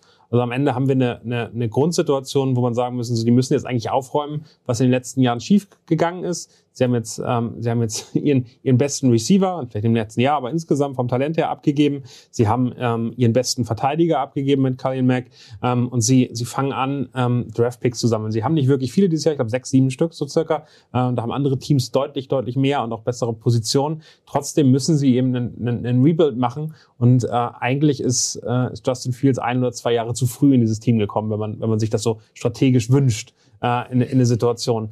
Ähm, das heißt aber natürlich, dass sie mit den Picks, die sie jetzt kriegen können, die, äh, weil sie im nächsten Jahr auch noch nicht so richtig gut sein werden, zumindest einigermaßen hoch sein werden und damit das Team aufbauen können. Ich glaube, Justin Fields aus meiner Sicht wird nächstes Jahr immer noch nicht, also mit dem Team, er wird besser werden, er wird äh, mehr Vertrauen kriegen. Ähm, seine, sein Anti, Anti-Mentor ist, ist weg, leider wieder zu den Chiefs gegangen, aber da hat er zumindest vorher mal gute Arbeit geleistet. Aber es ist insgesamt so, dass ich glaube, dass, dass ähm, Justin Fields weiterhin Schwierigkeiten haben wird, aber dass man dem auf jeden Fall noch ein Jahr geben muss. Und im nächsten Sommer, im nächsten Offseason wird er dann Waffen bekommen, mit denen er arbeiten kann. Das wäre so meine Hoffnung. Aktuell ist das, was sie machen, ziemlich mau, ähm, aber das hat auch Gründe und äh, die räumen gerade eher, eher etwas auf. Wie siehst du es, Flo? Mich hat die Situation einfach krass auch an, an Mitch Trubisky erinnert. Ne? Also so kommt da hin und wie gesagt, hat am Ende die gleiche Situation wie, wie Trubisky mit Matt Nagy gehabt, dass das nicht wirklich das System auf ihn äh, ausgelegt war, die, die Spieler nicht wirklich da waren, um, um mit, mit Fields zu harmonieren oder zu spielen, einfach die Situation beschissen war. Und ähm, ja, also so ein bisschen ist dieser Vergleich, dass du zweimal hintereinander, keine Ahnung, innerhalb von vier Jahren einen First-Round-Pick dir geholt hast als Quarterback und der sah zweimal unter dem gleichen Coach ziemlich mäßig aus, ähm, beide Male. Ähm, ich glaube, am Ende ist das, ist das eine ähnliche Situation wie in Jacksonville es ist gut, dass sie den, den Cut gemacht haben. Matt Nagy ist nicht mehr da. Ähm, und ja. jetzt wird sich das ähnlich wie bei Trevor Lawrence äh, zeigen, glaube ich. Äh, wie du sagst, natürlich ist die Situation dann ein bisschen andere, was, was den Kader angeht. Jacksonville hat ordentlich investiert auch. Ähm, muss man sehen, was, was die Bears jetzt im Draft äh, machen und ob sie danach noch, ich weiß nicht, wie, wie ist bei denen die Cap-Situation? Ich glaube auch nicht, doch ich glaube nicht, nicht, also relativ mittelmäßig. Ich glaube nicht, dass es wieder oben nach unten ist. Das Problem ist eben, die haben relativ wenig äh, Draft, also die haben relativ wenig Draft-Picks.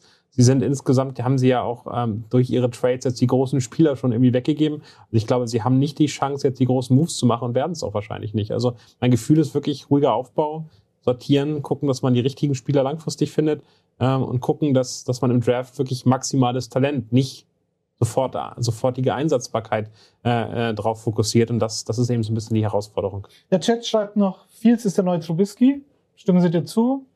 Ähm, Arno schreibt, Fields hat noch nicht einmal Trubisky-Niveau. äh, und Fields ist wie Trubisky, guter Quarterback im falschen System.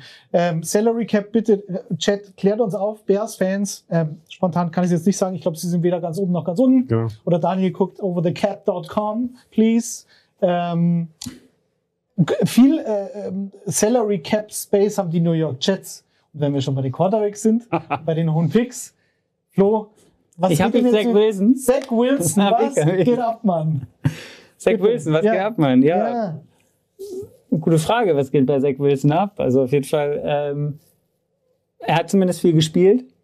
War ganz ja. klar Starting Quarterback von Anfang an. Immerhin. Hat, äh, sehr schlecht. Also wenn man sich seine Gesamtstatistiken anguckt, 55% Completion Percentage, 9 Touchdowns, 11 Interceptions, 44 Sacks. Detti, damit ist er an welcher Stelle in, in der Sack-Rangliste sozusagen? Oder die Jets, wie viel? Ich glaube an drei hast du vorhin gesagt. Äh, ja, ich glaube an drei. Genau, er hatte auch die höchste Interception-Rate. Wenn er den Ball länger als 2,5 Sekunden hält. Schlechter war nur Baker Mayfield und Tua. Auch das irgendwie keine Genau. Überraschung, so groß. Am Ende kann man immer sagen, äh, ähnlich, wer bei den Jets äh, ein Jahr schlecht ist, Drittmeistens sechs. drittmeistens sechs. Ja. Obwohl er, obwohl er vier Spiele gefehlt hat. Und die 28 äh, meisten, also die fünf wenigsten Passversuche hatte in der Liga. Das ist ja auch der Wahnsinn. Also die Dropbacks, ja. weißt du? also das musst du ja noch mit einrechnen. Rechnen, ja, ja. Ja, ja, ja.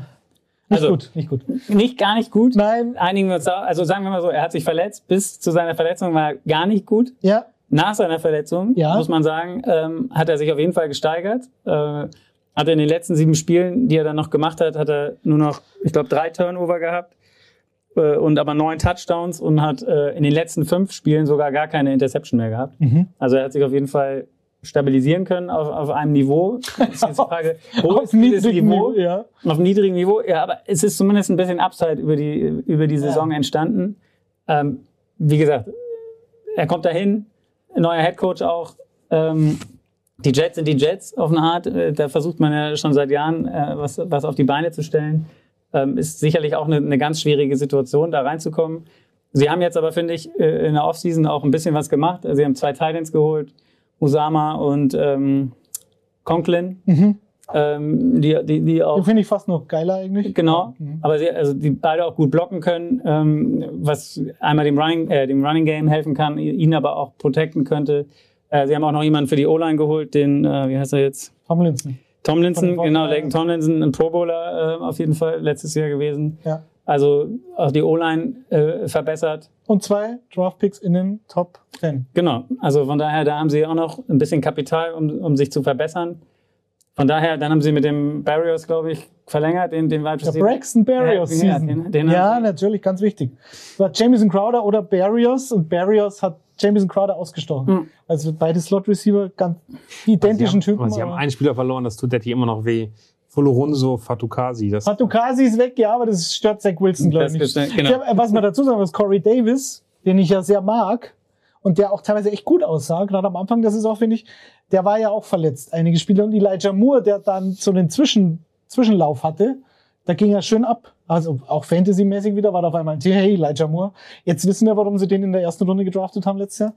Also wenn der fit bleibt und Davis fit bleibt und sie mit einem von diesen beiden Top 10 Picks wird da sehr spekuliert, dass das passieren wird, einen Receiver nehmen, dann kann das schon funktionieren. Ich meine, das ist Drake schwierig. London ist, glaube ich, der. Drake der London, ja. Ich meine, Drake London war, hatte seinen Durchbruch gleich vor zwei Jahren als Amon Ra, St. Brown und Michael Pittman noch bei USC gespielt. Ja. Also hatte die beiden als Konkurrenten, die beide jetzt wirklich große Namen, in der, also Amon Ra, kommen wir später noch drauf, aber die wirklich schon gezeigt haben, dass sie, dass sie gute Receiver sind in der NFL. Also ich bin zuversichtlich. Das Problem ist nur, Sam Darnold hatte ich glaube, am Ende der Rookie-Saison seiner damaligen hatte er auch mal so eine Phase, wo er, wo er richtig gut war, sozusagen. Dass das jetzt, Also es ist- dass das jetzt kein, keine Garant Es heißt dafür nicht, ist, ja, dass, er, ja. dass er besser wird, aber er hat sich immerhin, also ist es nicht in, in der Vollkatastrophe weitergegangen, sondern er hat sich gesteigert, ist auf jeden Fall den Ball besser protected, nicht mehr so viel Turnovers äh, äh, forciert sozusagen oder, oder generiert.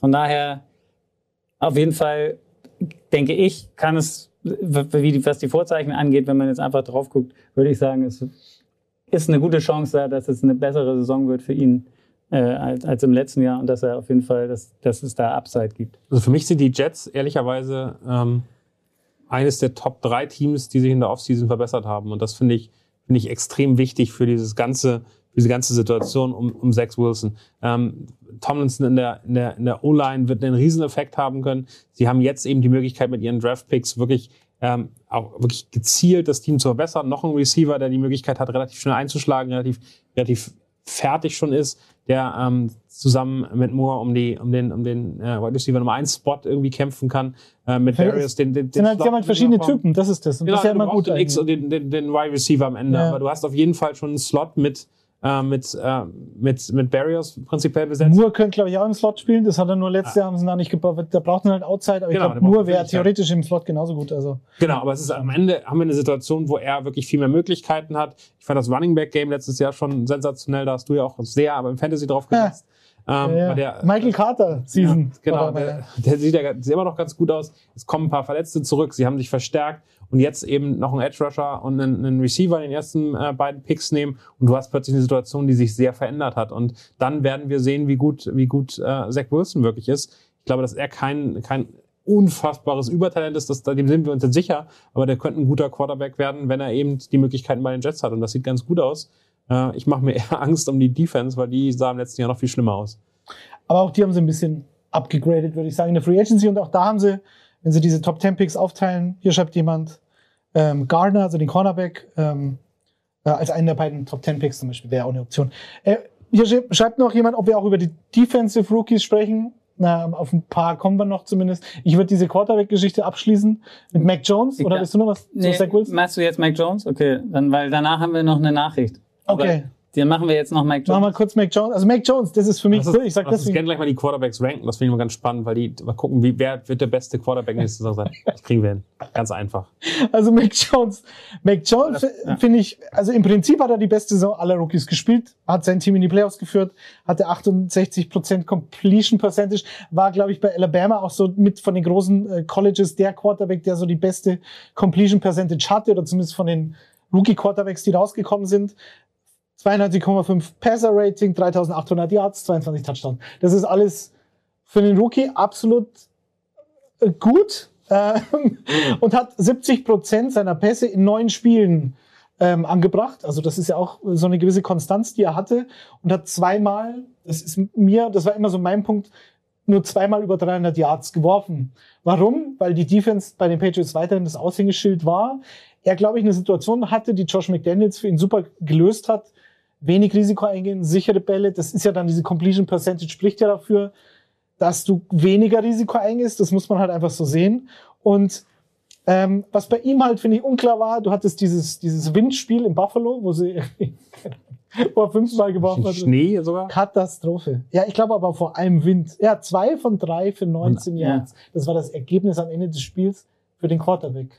Das sind halt 800 Mal gelaufen. Das war nicht unclever, weil sie das Spiel haben sie auch gewonnen. Ja. Ähm, aber so ein bisschen die, Armstärke ist immer noch ein großes Fragezeichen und ähm, es hat er zumindest nicht beweisen können, dass es Blödsinn ist.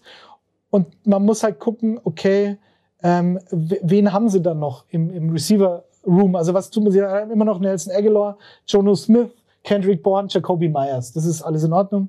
Ähm, er hat halt zwei Guards verloren, also Karras und Mason, die sind da weggegangen als Free Agents. Und er hat einen neuen Offensive Coordinator. Das macht mir ein bisschen Sorgen. Hier auch? Für Josh Mc, äh, mit- ohne Josh McDaniels. Ich bin gespannt, sagen wir so. Ich weiß es nicht.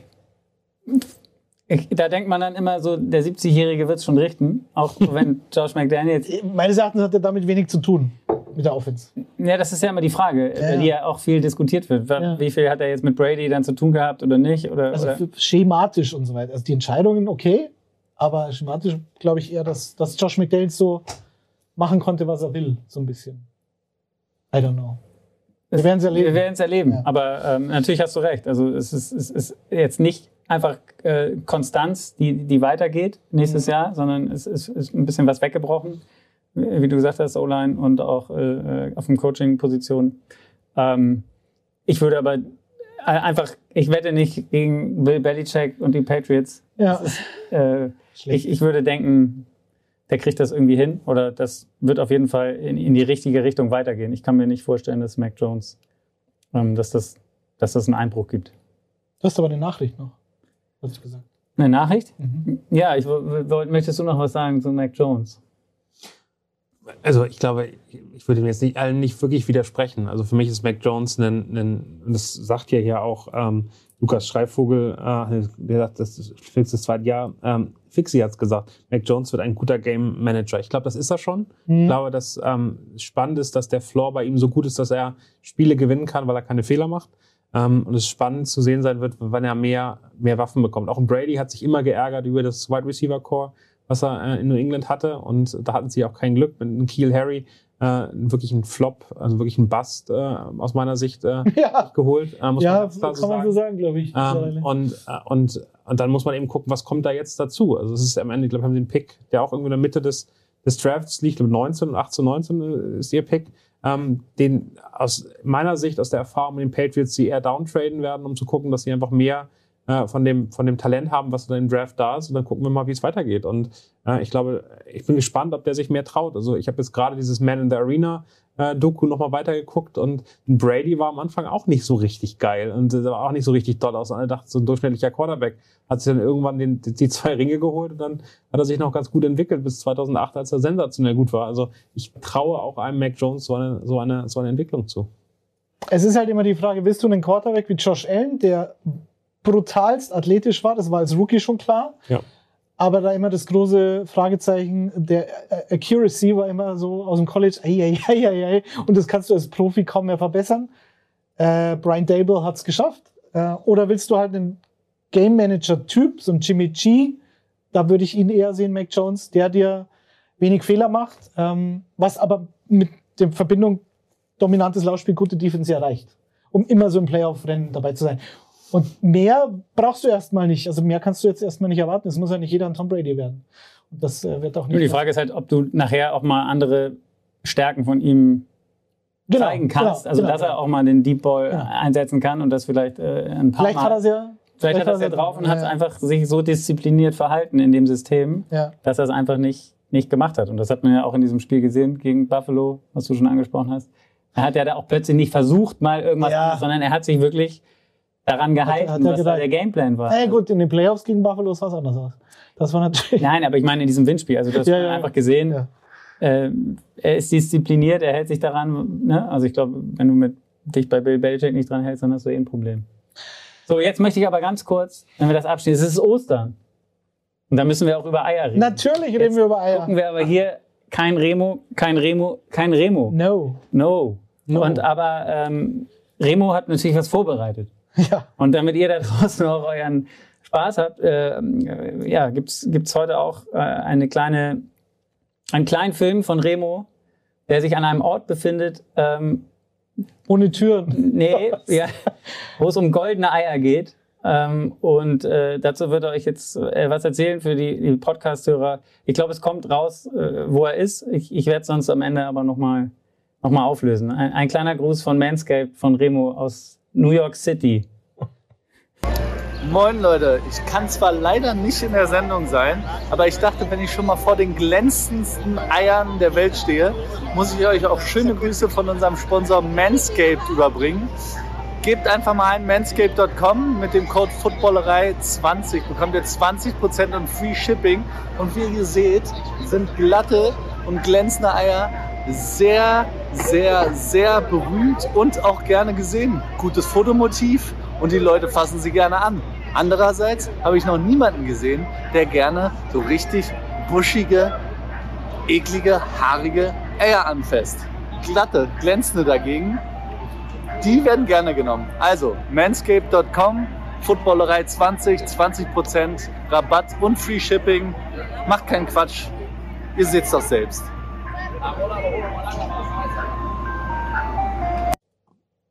Jo. Ich weiß nicht, Sven, ob, ob du es eingeblendet hast, äh, die Manscaped-Bauchbinde. Ich weiß nicht, ob sie drin war oder nicht. Ähm, ich habe nicht drauf Wir geachtet. können es aber nochmal sagen. Aber da ist es nochmal drin. Ja. Genau, mit dem Promocode Footballerei20 könnt ihr auf manscaped.com sparen und äh, 20 Prozent und Free Shipping, wie Remo gerade schon gesagt hat. Für die, die ihn nicht gesehen haben, also er stand, ich weiß nicht, ob er es gesagt hat, wir, wir konnten den Ton gerade nicht hören, ähm, vor, dem, Podcast meinst du? vor dem Bullen, vor der Börse in, in, Ach, in New York. Schwein. Ich hab's so von der. Nee, nee, das ist der, der und der hat Bulle. goldene Eier und da lassen sich die Leute mit fotografieren mit diesen Eiern. Es gibt, Ja, die sind golden, weil die Leute sie mal anfassen Und- und, und reiben, weil sie Glück- Das ist ja weil das, furchtbar. weil das Glück bringt. Das ist ja, Ja. Deswegen, Shiny Balls sind, sind immer gut. Katastrophe. Ähm, und äh, ja, wir lassen das so stehen. Remo hat es perfekt erklärt. Ähm, und äh, ja, Schaut auf manscape.com Ich habe vorbei. noch nie die Eier gestreichelt. Ich war Nee, das bringt auch kein Glück. Ich, NYC. hab- die werden auch nicht golden. Ich hätte am Ostern echt irgendwie irgendwas gerechnet, was in Richtung Eier suchen und damit wir sie besser finden können und so geht aber Nein, aber in Remo- schöne Richtung. Immer wenn Remo er ist schon in Urlaub äh, und äh, ich werde in den nächsten Tagen auch noch ein Foto. Er hat auch die Eier gerieben. Uh, Da gibt's noch ein Foto, das Gibt's- hau ich gibt's in den nächsten so Tagen GIF, nochmal. Das ist ja, Nee, ich Genau. glaube, glaub, es ist kein GIF. ja so ein Loop. So ein Loop. Nee, es ist, glaube ich, nur ein Foto. Vielleicht müssen wir das noch animieren. Auf jeden Fall. Ähm, Apropos Eier. Kommen wir zu den Atlanta Falcons. Oder wie möchtest du besprechen? Falcons, nicht Falcons. Falcons. Ich wurde letztens gerügt, dass ich Falcons gesagt habe. ich sage mal, Ich, wollte, ich dachte, ich spreche es britisch aus. aber Der Quatsch. ich, So ich kämpfe Falcons. immer mit den Vikings und Falcons. Vikings. Die Vikings, ja, das war schwierig. Aber wen möchtest du besprechen? Kyle Pitts. Ich würde gerne mit euch Pizzi. über Kyle Natürlich. Pitts sprechen. Ja. Ist ganz spannend, weil ähm, der wurde als der größte Tight End aller Zeiten gefühlt in den Drafts angekündigt. Der erste Tight End seit, keine Ahnung was, 200 Jahren, der in der ersten zehn äh, Picks geholt worden ist, wurde damit, damit gerechnet, dass er eben äh, wirklich ganz, ganz vorne mit dabei sein kann. Äh, wenn man sich die Zahlen einfach nur anguckt, dann äh, sieht die Bilanz nach einer Saison bei Kyle Pitts nicht so doll aus. Ähm, er hat einen einzigen Touchdown äh, gefangen, da war ich sogar im Stadion. Das war in London. Ähm, das war sein erster und einziger Touchdown der Saison. Er hat äh, relativ viele Targets bekommen, hat über 1000 Yards ähm, geholt, was ein neuer Rookie-Tight-End-Rekord ist. Von daher gar nicht mal so schlecht. Ähm, und hat äh, insgesamt eine gute Rolle gespielt, meines Erachtens nach, in einem Team, was gefühlt verloren ist. Und äh, das wird äh, auch im nächsten Jahr äh, nicht anders sein. Mit äh, Matt Ryan, der jetzt weg ist, ist die Situation bei den Atlanta Falcons einfach relativ problematisch. Für mich Kyle Pitts trotzdem einer, obwohl er so wenig Touchdowns hat, das hat ja auch immer sehr mit dem Spiel zu tun und die Möglichkeiten, die er hat, ähm, habe ich am Anfang der Saison das Gefühl gehabt, er hat Probleme, sich so ein bisschen mit der Härte ähm, der, des, des, ähm, der NFL zurechtzufinden, mit den Tricks der, der, der Cornerback, die er teilweise gespielt hat, die dann schon mehr ihn festhalten, die ihn ein bisschen behindern, die ihm nicht seine Route laufen lassen. Ähm, und ist da aber im Laufe der Saison immer besser geworden, immer stärker geworden. Und für mich jemand, der immer noch ähm, auf einem guten Weg ist, ähm, der in einem anderen Team jetzt schon eine riesige Rolle spielen könnte, der bei den Atlanta Falcons aber so ein bisschen die einzige Hoffnung aktuell ist und das äh, macht es schwierig. Wie seht ihr? Halbitz. Also das Spiel gegen die Jets kann ich mich auch noch erinnern. Das war absolut dominant, aber das sind halt, glaube ich, manchmal auch einfach, das ist dann so ein Mismatch, was dann während des Spiels nicht mehr korrigiert wird oder werden kann, vermutlich, sonst würden sie es machen oder hätten sie es gemacht. Ähm, Es waren noch einfach nur die Jets. ja, klar, aber wenn ich kann, wenn ich den Spieler doppel oder irgendwie anders einen Ansatz wähle, dann kann ich zumindest dafür sorgen, dass er nicht so unfassbar dominant ist, wie er in dem Spiel war. Ähm, andere Teams haben es besser hinbekommen. Ich glaube, sein Problem war halt, dass er, dass er allein auf weiter Flur war, wie du schon sagst. Ist, ähm, Julio war weg, das war klar. Und äh, dann hat sich Calvin Ridley halt auch noch verabschiedet und das war Ja. Cordell Patterson Ähm, hat dafür eine gute Saison gespielt. ja, aber gut, gefühlt eher als Running Back als Genau. als Receiver, ja. Ja, genau, war da eigentlich auch. Er hat dann, äh, teilweise hat er aber alles gemacht, äh, war dann als Receiver in der Red Zone aufgestellt. Solche. Ja. Ich glaube, einen 50 Yard Touchdown hat er auch als Receiver gefangen. Ja. Also ähm, der hat alles gemacht, wird vermutlich auch nicht so weitergehen für ihn, aber es ist schön, dass es einmal geklappt hat am Ende seiner Karriere. Ansonsten, ähm, ja, Arthur Smith, ich glaube, wenn, wenn er so die, der steht auf Titans und bei den Titans, als er Offensive Coordinator war, da hatte er, glaube ich, Jono Smith zu diesem Vertrag bei den Patriots verholfen letztlich, weil der halt der klare äh, Receiving Tight End war in dieser Offense. Und, und Anthony Ferguson, das war der Backup oder quasi mehr der Blocking Tight End, hat damals bei den Titans gespielt und ist jetzt eben auch in Atlanta gelandet. Also vielleicht versucht das so aufzuziehen, mehr so dieses 12 Personnel, zwei Tight Ends auf dem Platz öfter zu haben und letztlich aber Pitts Receiver spielen zu lassen. Das wäre, glaube ich, auch keine schlechte Idee. Genau. So viel. Kyle Pitts, ich glaube, enttäuscht hat er nicht. Aber nee, bei mir ging es so wie Daniel. die Frage der. Erwartung immer. Zu, also man hat, die Erwartung war einfach so hoch, dass man immer so geguckt hat und wenn dann die Spiele waren, ja und Stats, was hat Kyle Pitts und es war irgendwie immer so ein bisschen so ein enttäuschend, also weil man einfach nicht, weil das nicht das war, ja, aber da sieht man mal wieder, man sollte, sollte sich von diesem ganzen Hype Ja, und die Fantasy-Geschichte war so. blenden Also, lassen. ich weiß, Kutsche war es bei uns in der Liga, der Kyle Pitts unglaublich früh äh, gedraftet Gedraftet hat und gedacht, hat, geil, ich habe den irgendwie den Sensations-Zukunfts-Tight End. ist Wenn immer du wirklich schwierig. jede Saison draftest und keine Dynasty League hast, dann war das kein guter Pick. Das wäre eher was für die sechste, siebte Runde oder so, So wie, gewesen. so wie nie ein Rookie Tight End ähm, ein guter Pick ist, glaube ich, im Fantasy. Letztlich im Vergleich zu anderen. Ja. Ist er dann Top 8 oder so, bestenfalls, aber mir halt nicht. Gut, hast du einen Verteidiger mal so zwischendrin? Die Ich- Frage war eben ganz kurz, bleiben die Falcons bei Mariota? Meine Antwort ist ganz klar ja. Die sind happy mit Mariota und die spielen jetzt erstmal. Ja. Es ist ein Übergangsjahr, es ist ein Aufbaujahr. Auch Äh, das wird natürlich, also wie, ne, Nächste Woche jetzt, ganz kurz, wir haben jetzt bei den anderen ja immer so ein bisschen so ein, ne, wir haben jetzt nicht so wie letzte Woche gemacht mit Daumen hoch, Daumen runter, aber glauben wir denn, dass die Situation für Kyle Pitts jetzt so ist, dass er dieses Jahr top, nächstes Jahr oder eher nicht? Ich glaube, er wird eine bessere Saison spielen als Okay. letztes Mal. Ich glaube, er wird wieder über 1000 Yards kommen. Ich glaube, er wird deutlich mehr Touchdowns holen. Er hat trotzdem das, also es ist immer so ein bisschen die Vor- und Nachteile, in einem nicht so erfolgreichen Team zu spielen. Da kannst du der beste Spieler des Teams sein. Äh, in einem äh, nicht so erfolgreichen Team heißt aber auch, er hat Schwierigkeiten, groß was zu machen. Ich glaube, dass das Downgrade von, von Matt Ryan auf Mariota nicht so groß ist, wie einige denken. Vielleicht sogar geht es sogar in die andere Richtung da für ihn. Aber ich glaube, dass die Rolle äh, eine andere wird. Äh, mit Ferguson, mit den Möglichkeiten, die er hat, wird er eben wirklich Receiver sein äh, und wird sich darauf konzentrieren können, wird gelernt haben, wie die NFL, wie die Verteidiger ticken, wie er Mismatches ausnutzen kann. Und ähm, ich hoffe, dass, dass er dann eine bessere Rolle spielt und bin da relativ optimistisch. Ja, ich bin skeptisch. Also wenn er, wenn er einen Sprung macht, dann weil er so ein guter Spieler ist, aber nicht, Nicht weil sich die, die, die. Umstände verbessern, meines Erachtens. Gut, Defensive-Spieler. Yeah! Jalen Phillips habe ich. Ja, Mann! Dolphins, Dolph- Germany! Dolphins, Nur für Germany. euch! Ja. an 18. Stelle gepickt von den Dolphins. Ähm, was ich interessant finde, im, im Draft selber wird er, ist er als Defensive End äh, gelistet gewesen. Jetzt hat er gespielt als Linebacker. Neben Andrew Van Ginkel. War sein Ja. Pendant. Gell? Aber, äh, und das ist bei ganz vielen Spielern, ist mir das auf diesen beiden Positionen auf. Also TJ Watt steht zum Teil auch als Linebacker in, in Statistiken. Und ja, das ist, ist halt. Edge. Das ist halt Ja, 3, eben. 4 aber, oder, aber, oder genau, aber es ist so, keine Hat, Ahnung. glaube ich, sehr mit dem, mit der Formation und dem Spielsystem zu tun, was du am Ende, was du am Ende hast. Und damit, damit ändert sich dann die Funktionalität. Ich, ich erinnere mich auch immer noch, also wie die verschoben werden zwischen Defensive End und Linebacker auf der einen Seite, aber auch von Inside zu Outside und die Rollen der einzelnen Linebacker. Das sind ja so fundamental unterschiedliche ähm, äh, Möglichkeiten, die du da eingehen musst, ob du mit, mit irgendwelchen Tight Ends mitlaufen musst oder ob du am Ende äh, einfach nur Druck machst. Das ist, glaube ich, fast egal, was da steht. Aber, aber, nee, aber, aber, aber trotzdem ist ja Defensive End eigentlich die zweitteuerste Position. Also wenn du einen Quarterback hast und dann Defensive End ist das, Ja. was, was alle haben wollen.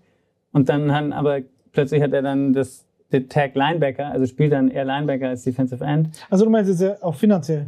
Genau. Also Ich, wei- aber da weiß ich nicht. Also ich, äh, es ist, was die, die Titulierung betrifft, haben sie das geändert, glaube ich, vor ein paar Jahren, dass es eben nicht mehr Outside Linebacker in dem 3-4. Ist ja nochmal ein Unterschied. bin genau, ich, ja, ja. Aber bin ich ein Sam oder Will in der 4-3 oder wirklich Pass Rusher Outside hauptsächlich oder bin ich halt Defensive End in der 4-3 oder Outside Linebacker in der 3-4 so rum. Und das heißt halt einfach nur Edge. Zumindest im Draft und so, da steht dann. genau. Wäre aber interessant, ob das finanziell dann auch so ist. So bei Franchise-Tags und so. Das weiß ich jetzt nicht. nee. Weiß der Chat das vielleicht? Aber also Jalen Phillips hat 17 Spiele gemacht, nur 5 gestartet, dabei äh, immerhin oder 8,5 Sacks äh, äh, generiert. Ist auf jeden Fall die meisten bei den Rookies gewesen. Was das angeht, ist in seinem Team auf jeden Fall dann Rekord aufgestellt für Rookie, äh, für einen Rookie, was, was Sacks angeht. Ähm, der zweitbeste oder der bessere, der, der äh, wie heißt der, Emmanuel Ogbar, Mhm. Den hatte, haben sie aber behalten, hatte neun Sacks, den haben sie auch behalten. Also die Dolphins sowieso ein Team äh, mit, mit ziemlich viel Sacks. Ich glaube, auf vier, fünf, fünfter Position, was Sacks angeht, äh, von allen Teams. Mhm. Ähm, ja, für mich, wie gesagt, nur fünf Spiele gestartet. Ähm, heißt eigentlich für mich, äh, ja. Aber so äh, dann. Aber so dann. Also die ne? Entwicklung war halt so, finde ich. So, und dann, wenn er jetzt noch mehr spielt, mehr startet, wird er mehr Chancen bekommen, da noch mehr zu machen. Also ähm, für mich ein Spieler mit, mit Upside. Das Einzige, was interessant ist bei den, bei den Dolphins, ist ja, sie haben einen neuen, oder beziehungsweise haben sie ihren Defensive Coordinator behalten. Da soll es so ein bisschen Stress geben. Ich habe jetzt äh, beim Suchen ähm, so, so, so ein paar Statements gefunden, wo Spieler tatsächlich wohl gesagt haben, anonym natürlich, dass sie eigentlich keinen Bock haben, unter dem Josh Boyer weiterhin, also sie fanden es doof, dass der Defensive Coordinator geblieben ist, weil auch als die Defense besser wurde, wohl Brian Flores die Calls äh, für Defense auch gemacht haben soll. Von daher ähm, ist das jetzt eine Frage, ist das ein, According to sources. ist das jetzt, ja, aber wenn das so wäre, ist das dann, Wenn Spieler sind, ja. bedeutet das dann irgendwas Schlechtes nächstes Jahr für die, für die Performance der Defense äh, in Miami, wenn, wenn eigentlich Flores der war und jetzt bleibt aber der, Naja, aber unter ihm, also unter dem Defensive Coordinator hat er zumindest gearbeitet. und hatte in Woche 12 gegen die Panthers, ich glaube, das war sein Monsterspiel, drei Sacks, vier Tackles, drei for Loss logischerweise und ähm, vier Quarterback-Hits auch noch gehabt. Also Genau. ähm, da hat er dominiert. Und Das ist auch ein interessanter Spieler, finde ich, kann man sich mal durchlesen, weil der hat eigentlich schon mal seine Karriere beendet gehabt Ja, im College, weil er so viele Concussions und äh, Verletzungen hatte. Und hat dann Musik, Producing Music studiert, ist dann das College gewechselt und hat dann wieder angefangen, Football zu spielen. Engineering, Music Engineering. und jetzt ist er wieder am Start. Guter Mann, aber Was verletzt. ich ganz spannend fand, dass Melvin Ingram äh, zu Besuch war bei den Dolphins letzte Woche und äh, ich habe immer noch gehofft, er kommt zu den Chiefs, aber ähm, scheinbar haben die Dolphins auch Interesse. Wo der dann da spielen sollte, war für mich so ein bisschen eine Frage, ob es ein Backup äh, ist, so wie bei den Steelers. Das wollte er ja eigentlich nicht. Hm. Ist am Ende auch nicht gesigned worden, so sieht es zumindest aus. Aber das hat er mich so ein bisschen irritiert bei dem. Bei dem Aber hat er den Chiefs auch geholfen? Zumindest. War der, war der notenbeste Spieler, hat zwar nicht so viel gesackt, hat aber Weil Chris Jones viel- ist wieder, dadurch wieder. wieder nach außen rutscht. Genau, Ja. das, das auf jeden Fall. Äh, ich fand es trotzdem sehr interessant. Ich hatte gehofft, er kommt zu den Chiefs zurück, aber ähm, das hat mich so ein bisschen irritiert gehabt in, in, in Richtung der Dolphins aktuell. Nächster Spieler. Ja, ich kann. Ich habe eine Mütze auf und habe einen Lieblingsspieler im Fantasy Football gehabt. Alle, die den Lockerroom letztes Jahr schon gehört haben, wissen, wer das ist. Das ist natürlich der. Fryer, Fryer Mode Hans, klar, ganz klar. Aber Kadarius Tony, Und Schultz. nee, Kadarius Tony von den New York Giants. Das, also es gab dieses Spiel, das ominöse gegen die Dallas Cowboys. Äh, keine Ahnung. 13 Receptions, 18 Targets oder sowas, äh, über 100 Yards und so weiter. Aber selbst in dem Spiel ist er, glaube ich, äh, ejected worden. Irgendwann Mitte letztes Viertel und die Giants waren hinten. Das heißt, wären dann nochmal fünf Targets da oben drauf gekommen. Mhm. Äh, aber da war der so unfassbar gut und halt so eine Mischung aus äh, Percy Harvin, den ich ja auch immer geliebt habe, sehr geliebt habe, dass er damals zu den Seahawks gegangen ist. Für mich dann den Super Bowl entschieden letztlich, obwohl er kaum gespielt hat in dem Jahr, aber halt zwischen den Ohren Probleme hatte. Ähm, also ohne, dass man ihm da einen Vorwurf macht. Er hatte, glaube ich, auch Angstzustände. Das war immer diese Migräne. Ich glaube, ich weiß gar nicht, ob es dann im Endeffekt die Migräne immer war in Minnesota, aber wie auch immer, ein dermaßen elektrischer Spieler, auch bei den Florida ähm, ähm, äh, Gators gespielt, wie Kadarius Tony auch. Haha, haben wir schon wieder da eine Connection. Ähm, und bisschen Debo Samuel, finde ich, steckt auch in ihm drin, aber natürlich deutlich leichter und deutlich explosiver, aber noch, würde ich sagen.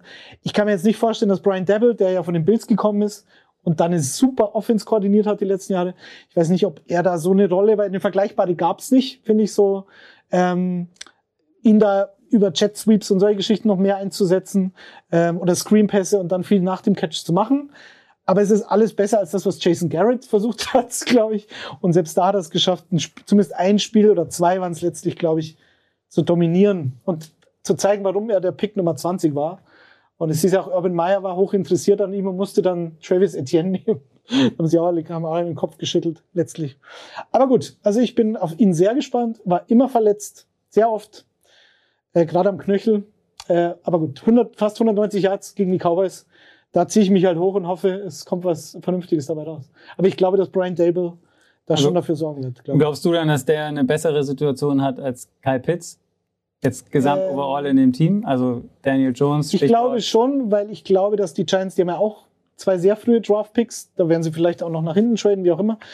Äh, und dann vielleicht noch einen dritten dazu bekommen, First-Round-Pick dieses Jahr, aber da wird sicherlich nochmal für die Offense was passieren. Ähm, sie haben eben einen neuen Coach, der ein offensives Genie ist, glaube ich. So können, würde ich, also das, was er in Buffalo gemacht hat zumindest, spricht dafür.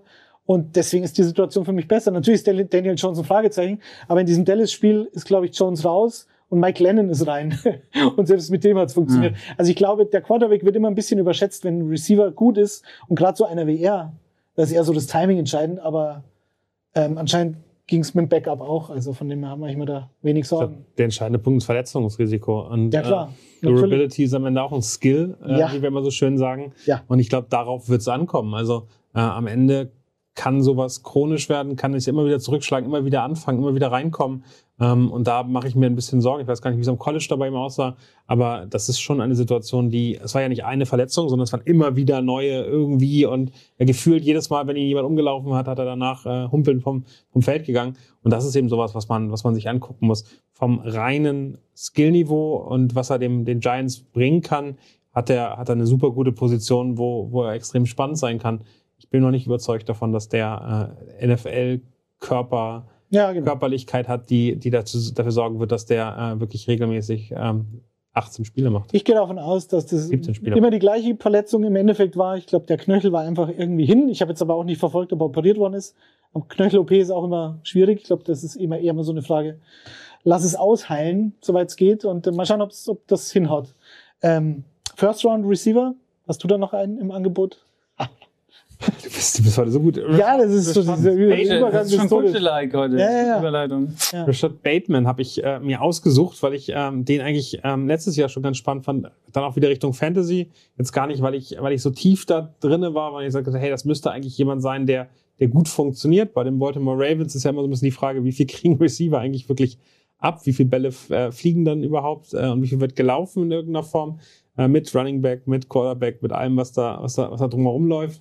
Und ähm, mich hat Rashad Bateman aus Fantasy-Sicht massiv enttäuscht. Wenn man sich die Zahlen anguckt, für den, für den Rookie sind sie in Ordnung. 500 äh, Receiving Yards, hat einen Touchdown gemacht. Aber irgendwie, irgendwie hatte ich, habe ich bei seinem Draft-Pick, äh, erste Runde, äh, 27. Pick, dann doch noch einen Tick mehr erwartet, ehrlicherweise.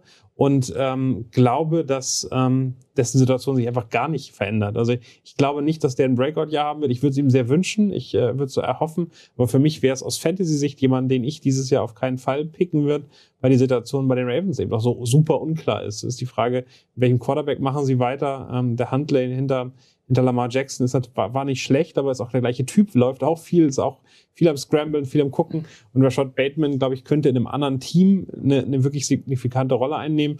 Bei den Ravens tue ich mich aktuell schwer und bin gespannt, ähm, was da am Ende ankommt. Die, die Quote an, an, äh, an, an Targets Receptions ist alles in Ordnung, aber ich glaube, dass er am Ende in einem falschen Team ist für die Skills, die er hat. Und das äh, ist ein bisschen mein Gefühl.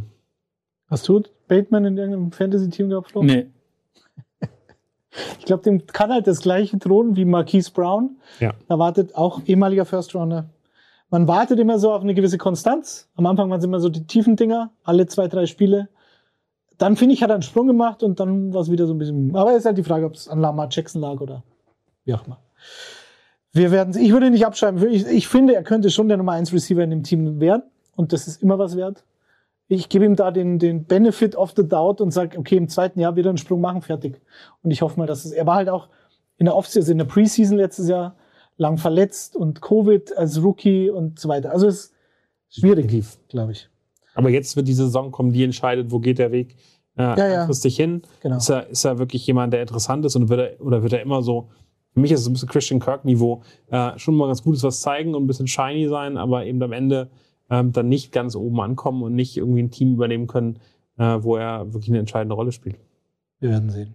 Jetzt würde ich vorschlagen, da wir auf äh, anderthalb Stunden zulaufen, wir machen jetzt ein Rapid Fire. Jeder von uns nennt noch einen Spieler, der nicht in der ersten Runde gepickt worden ist letztes Jahr und sagt in zwei Sätzen, was, warum er den so geil findet, beziehungsweise warum der noch geiler wird in 2022. Du hast es aber am einfachsten, glaube ich, oder? Das ist auch ein bisschen eine Ehrung, finde ich, was du jetzt machst. Ja, ich, ich habe hab da gar nicht so wirklich drüber nachgedacht und habe dann, als da stand, ja, spätere Runden, okay, wer ist denn immer eine spätere Runden? Ja, okay, ein Kicker ist doch immer eine spätere Runden. Und dann habe ich den gar nicht auf dem Zettel gehabt und habe dann so geguckt, Kicker, Kicker. Ah Ja, und dann war natürlich klar, ups, Hoppala. gedacht, du bist, du bist von der Manscaped-Werbung auf die dicken Eier gekommen und bist dann bei ihm gelandet. hätte auch passieren können, aber äh, zu Hause beschäftige ich mich nicht so viel mit der Ma- Ma- Manscaped-Werbung und äh, äh, mit dicken Solltest Eiern. Ja, sollte ich? Solltest Ja, ja gut. Äh, auf jeden Fall, ja, Evan McPherson ähm, von den Cincinnati Bengals ähm, ist, glaube ich, auch erst so richtig, also wenn man, wenn man jetzt sieht, nur die, die, die ähm, zwei Sätze hast du gesagt, ne? Ja, Ähm, man lacht, macht. Wenn man sich ein Versuch, die, die, die Regular Season geschockt. anguckt, dann ist er gar nicht so, also ne, man hat ihn halt einfach aus den Playoffs im Kopf, da hat er 14 von 14 Field Goals ver- versenkt, alles zweimal das Game-Winning Field Goal in den Playoffs geschossen. Ähm, ja, also mehr geht nicht. Als Kicker in der Regular Season war so jetzt nicht Top, Top Level, hat, ich glaube, 28 von 33 gemacht. er hatte so ein Spiel, wo ich mich damals gefragt habe, oh, für einen Rookie-Kicker hat er gegen die Packers zu Hause, wo ähm, ähm, er und Crosby ständig die Free Goals verschossen haben, genau. Und da habe ich mir gedacht, ah, aber gut, dann in Aber den dann Playoffs, das ist Playoffs halt einfach gezeigt. äh, Brutal. Wie ihr ja schon gesagt habt, dicke Eier. Ja. Ähm, das heißt, das Nervenkostüm stimmt da, scheint es so, zumindest auf jeden Fall. Ähm, ich ich finde, es bleibt halt abzuwarten, ob diese dicken Eier wirklich. Manchmal kommt man ja auch nur in so eine Situation rein und ist einfach in so einem Flow drin. Und äh, der ist so jung, wie gesagt, jetzt äh, als Rookie. Äh, ich glaube, als Kicker, da kann auch mal eine Phase kommen, so wie ja, dass, dass irgendwann dir mal so die Gedanken in, in, den Kopf äh, schleichen sich. Und äh, ob er jetzt ein, so ein Justin Tucker wird oder, oder sowas. Ja. Ähm, meinst du ja? Ja, natürlich. Der, also das ist ja, Oha, da ist das, er- der, das war historisch, was der gemacht Ja, hat. natürlich, Das aber ist ja äh, keine Ahnung. Ich, das, es ist jetzt ein Jahr gewesen. Ich finde, ich finde bei den, ich finde bei den äh, Kickern ist es, ist es leider Gottes so, dass, ähm, dass es extrem wenige Justin Tuckers gibt und sehr, sehr viele von dem Rest, die dann mal drei oder vier Spiele haben, in denen sie schlecht sind, äh, so ein, so ein äh, Double Doink haben und dann ganz schnell wieder irgendwo auf, auf Suche nach einem Team sind. Entschuldigung, bei Doinken denke ich immer an die WWF, den Clown. Kennt ihr noch jemand, den Wrestler, der Doink? Nein. Der hatte dann so einen kleinen Doink noch dabei, so ein Mini-Me. Der ist dann. Bitte, bitte googeln Sie ey, auf, oder auf Ich finde es schön, YouTube. dass wir Rapid Fire machen sollten. Ja. Das sind die lustigen Geschichten über Wrestling erzählen. Doink, der Clown. Super Einlauf auch. Einlaufmusik. Kurz zwischendrin. Schade, Sven, schreibt Sven, dass ihr Parsons und Greg Newsom, äh, Newsom übergangen habt. Und Devonta Smith. Und Devonta Smith, ja, das, das tut uns wirklich leid. Das Problem ist halt, wir mussten irgendwie. Ja, und ich finde, Mika Parsons, Parsons ist ist, halt einfach genau, so Top-Level. Genau. Kann- Das könnte man jetzt über äh, Evan, Evan McPherson auch sagen, vielleicht. Aber, Mac, aber Mika Parsons ist halt so klar äh, Top-Level am Start gewesen. Das, das, das, ja, Evan McPherson ist der Micah Parsons, der Kicker. genau. So, als Rookie gewesen.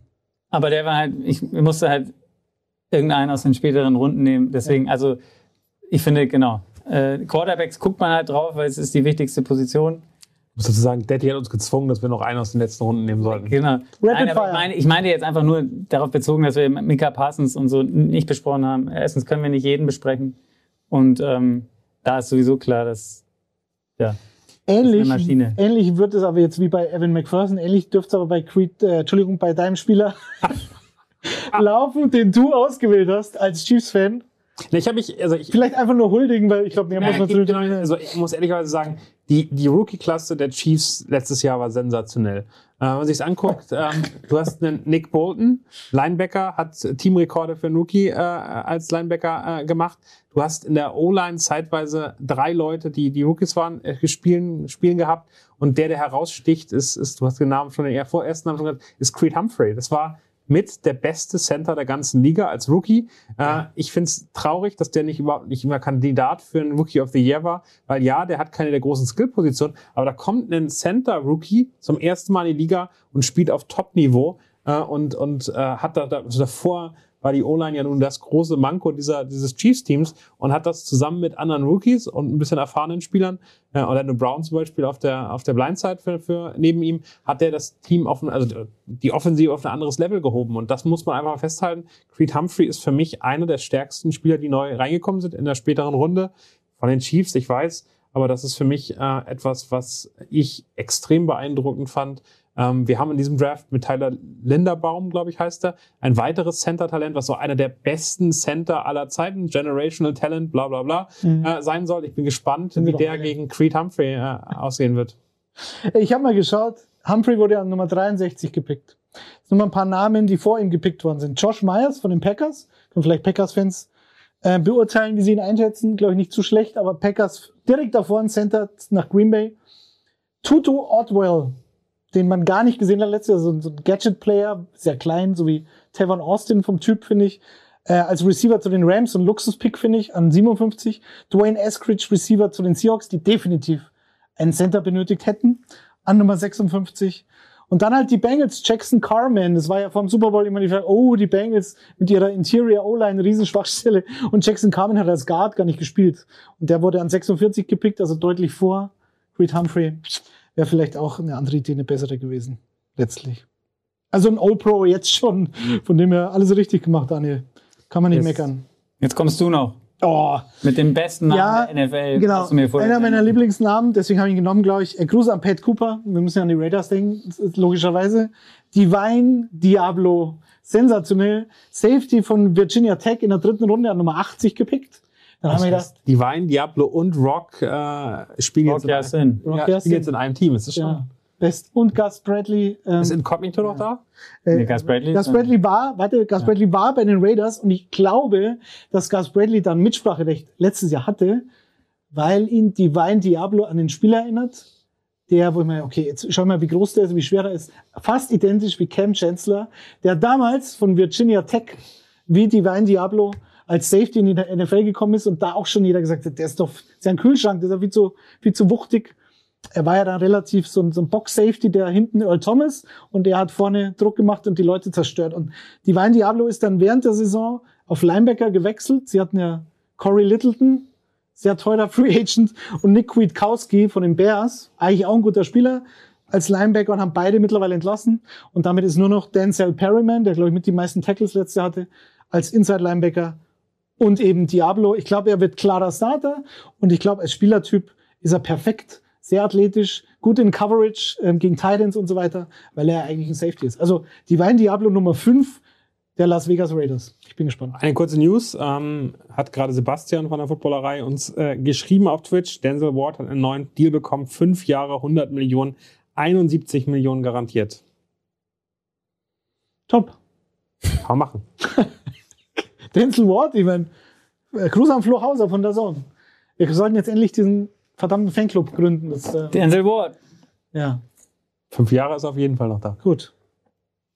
Ja, äh, wollen wir Wir hatten noch, eigentlich, wir müssten noch ein, zwei Spieler vielleicht auch erwähnen. Also na, sagen wir mal, ein, einigen wir uns auf Was, einen. was ich eigentlich ganz gerne noch machen würde, wäre die Gewinnspielerei äh, oh, wir auch noch auslosen. losen.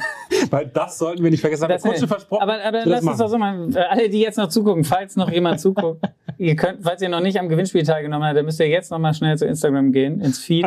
Vor ein paar Tagen haben wir das ge- gepostet, da gibt es noch ein Super Bowl-Shirt zu gewinnen mit ein paar Stickern, auch vom Super Bowl. Ja. Also ihr habt jetzt noch, wir geben euch noch drei Minuten, vier, und dann in der Zeit Sprechen wir über einen Spieler. Über einen Spieler. über zwei. Äh, Bist du sicher?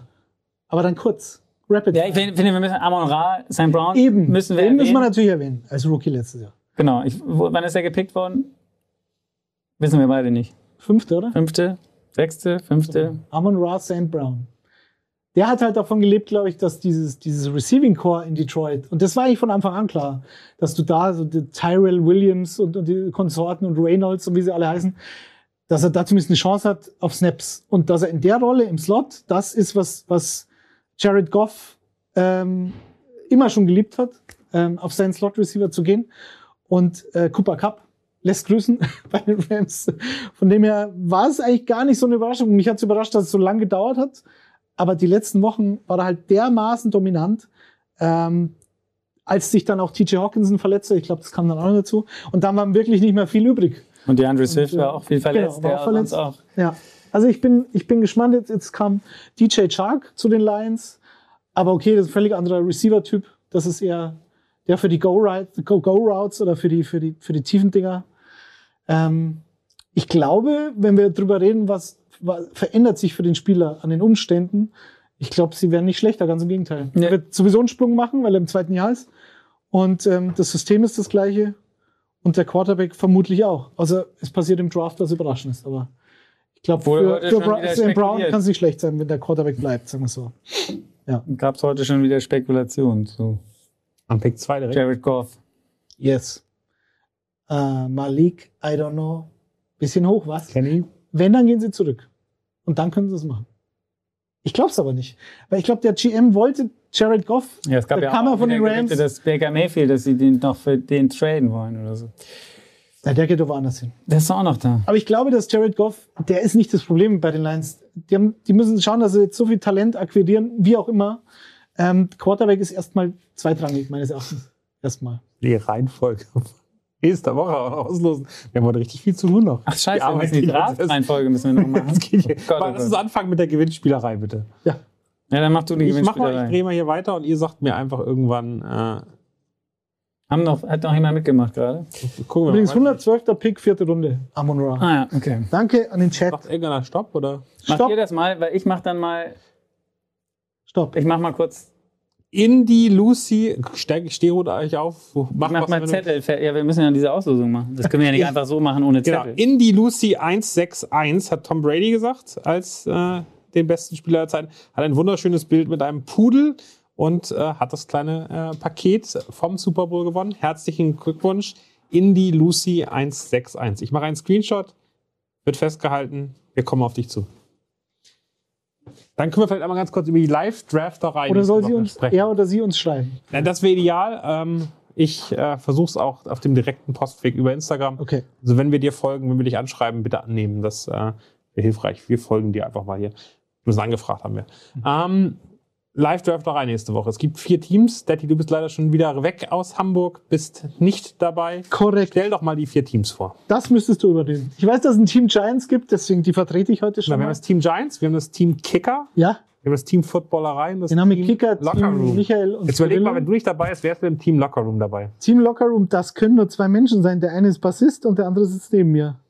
so Also ist es. Ganz genau. maximal kompetent auf Dann jeden das, Fall. dann das Team Kicker, die kennst du auch ganz gut, die Jungs. Ja, das ist der Michael und der Grille.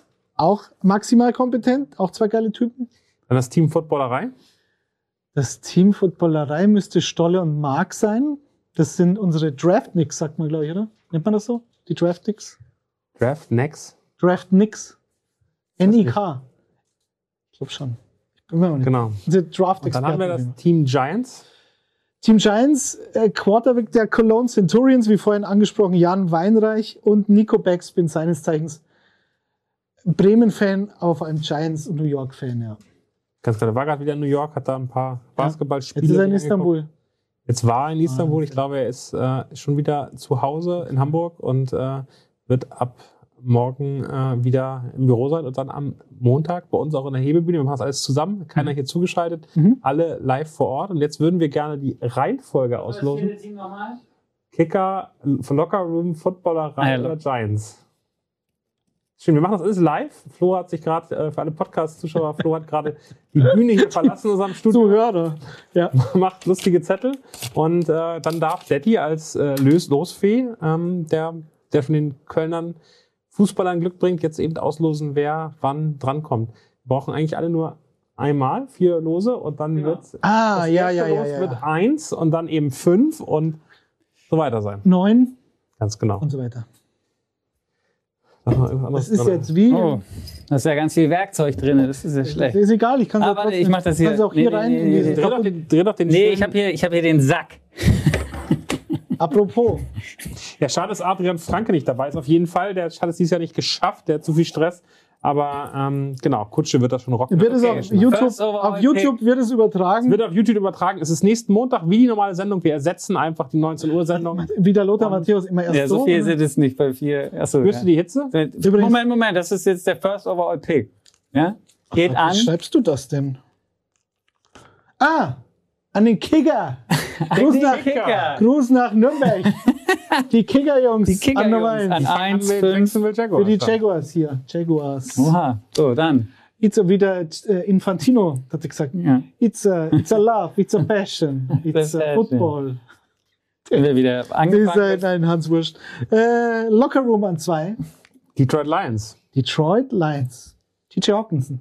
Haben, haben wir auch immer geliebt. Jetzt müssen eigentlich die Giants, müssen wir die DeAndre Giants Swift. Footballerei an drei. Mhm. Wann sind die Giants dran? an vier. Nee, Hier haben die sechs. Hier, sechs sind die Giants. Dings. an vier. Jetzt sind sie an vier. Ja, bei uns, aber ähm, Ich weiß, ich weiß es nicht. In echt? Wo sind die an haben die vier? Giants, dürfen die Giants für die Giants picken? Ja. Dürfen die Giants für die Giants picken? Das ist eine sehr gute Frage. Gut. Top. So war's. Kicker, Locker Room, Footballerei, Giants. Wenn sich die Jungs vom Kicker freuen, glaube ich. oder? Ich glaube auch. Wenn sie starten dürfen. Icing the Kicker gibt es am Donnerstag die nächste Ja. Genau. Also in drei Tagen. Können wir mal gucken. Äh, Texans an drei, die Jets an vier. Oh, die Giants müssen für die Jets picken. Und dann haben wir, dann die haben wir Giants wieder, an fünf. genau, Das heißt, das Kicker hat auch Giants und Jaguars. genau. Und dann aber Locker Room, Wir bereiten die Panthers grafisch und die auf. Footballerei dann die Giants. Das ist natürlich bitter. Aber es kann ja auch Trades geben. Es ist schön. Natürlich. Ist schön mit Lions und Panthers kann ich nur Quarterbacks picken. Das ist doch gut. Uha. Viel Spaß. In diesem Sinne, In diesem Sinne, Schlusswort, oder? ein schönes Schlusswort. Sven ist eingeschlafen. Aber er hat heute eine geile neue Kamera mitgehabt. Also da muss ich auch mal sagen, das ist hier wie bei der USFL. USFL. Und es ist noch nicht 20.45 Uhr. Aber Bibi und Tina ist schon fertig. ja. Deswegen. Deswegen, jetzt Also kommen wir hier in Chris- den Abfahrtsstau. Chris und Nico, ich habe die Frage gestellt, aber ganz kurz beantwortet. Chris und Nico, ob die Ahnung haben? Auf jeden Fall. Chris und ich sind äh, mit The Beast unterwegs. Das ist der The Athletic äh, Draft Guide. Dem habe ich ihm gerade äh, gesagt, er soll sich da durcharbeiten. Die Antwort kam gerade. Fand ich ganz schön. Alter Schwede, liest du dir das etwa komplett durch? Hat er gesagt, ja, ich werde ihn dazu zwingen, dass er sich alles durchliest, damit er. Und ich kontrolliere es, weil ich treffe die am Donnerstag. Stay tuned auf den sozialen Genau, da Kanälen. fragen wir ab, oder? Foto. Mhm. Donnerstag schön. wahrscheinlich.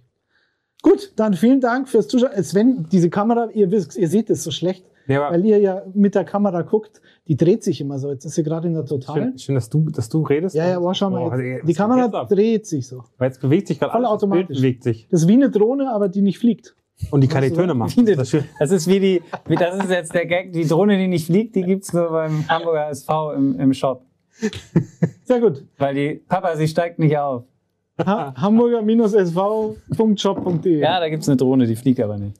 In diesem Sinne. Bis nächsten Montag zur Live Draft Tschüss. Rye. Ich werde zuschauen. Viel Spaß. Das war's für heute. Bis zum nächsten Mal.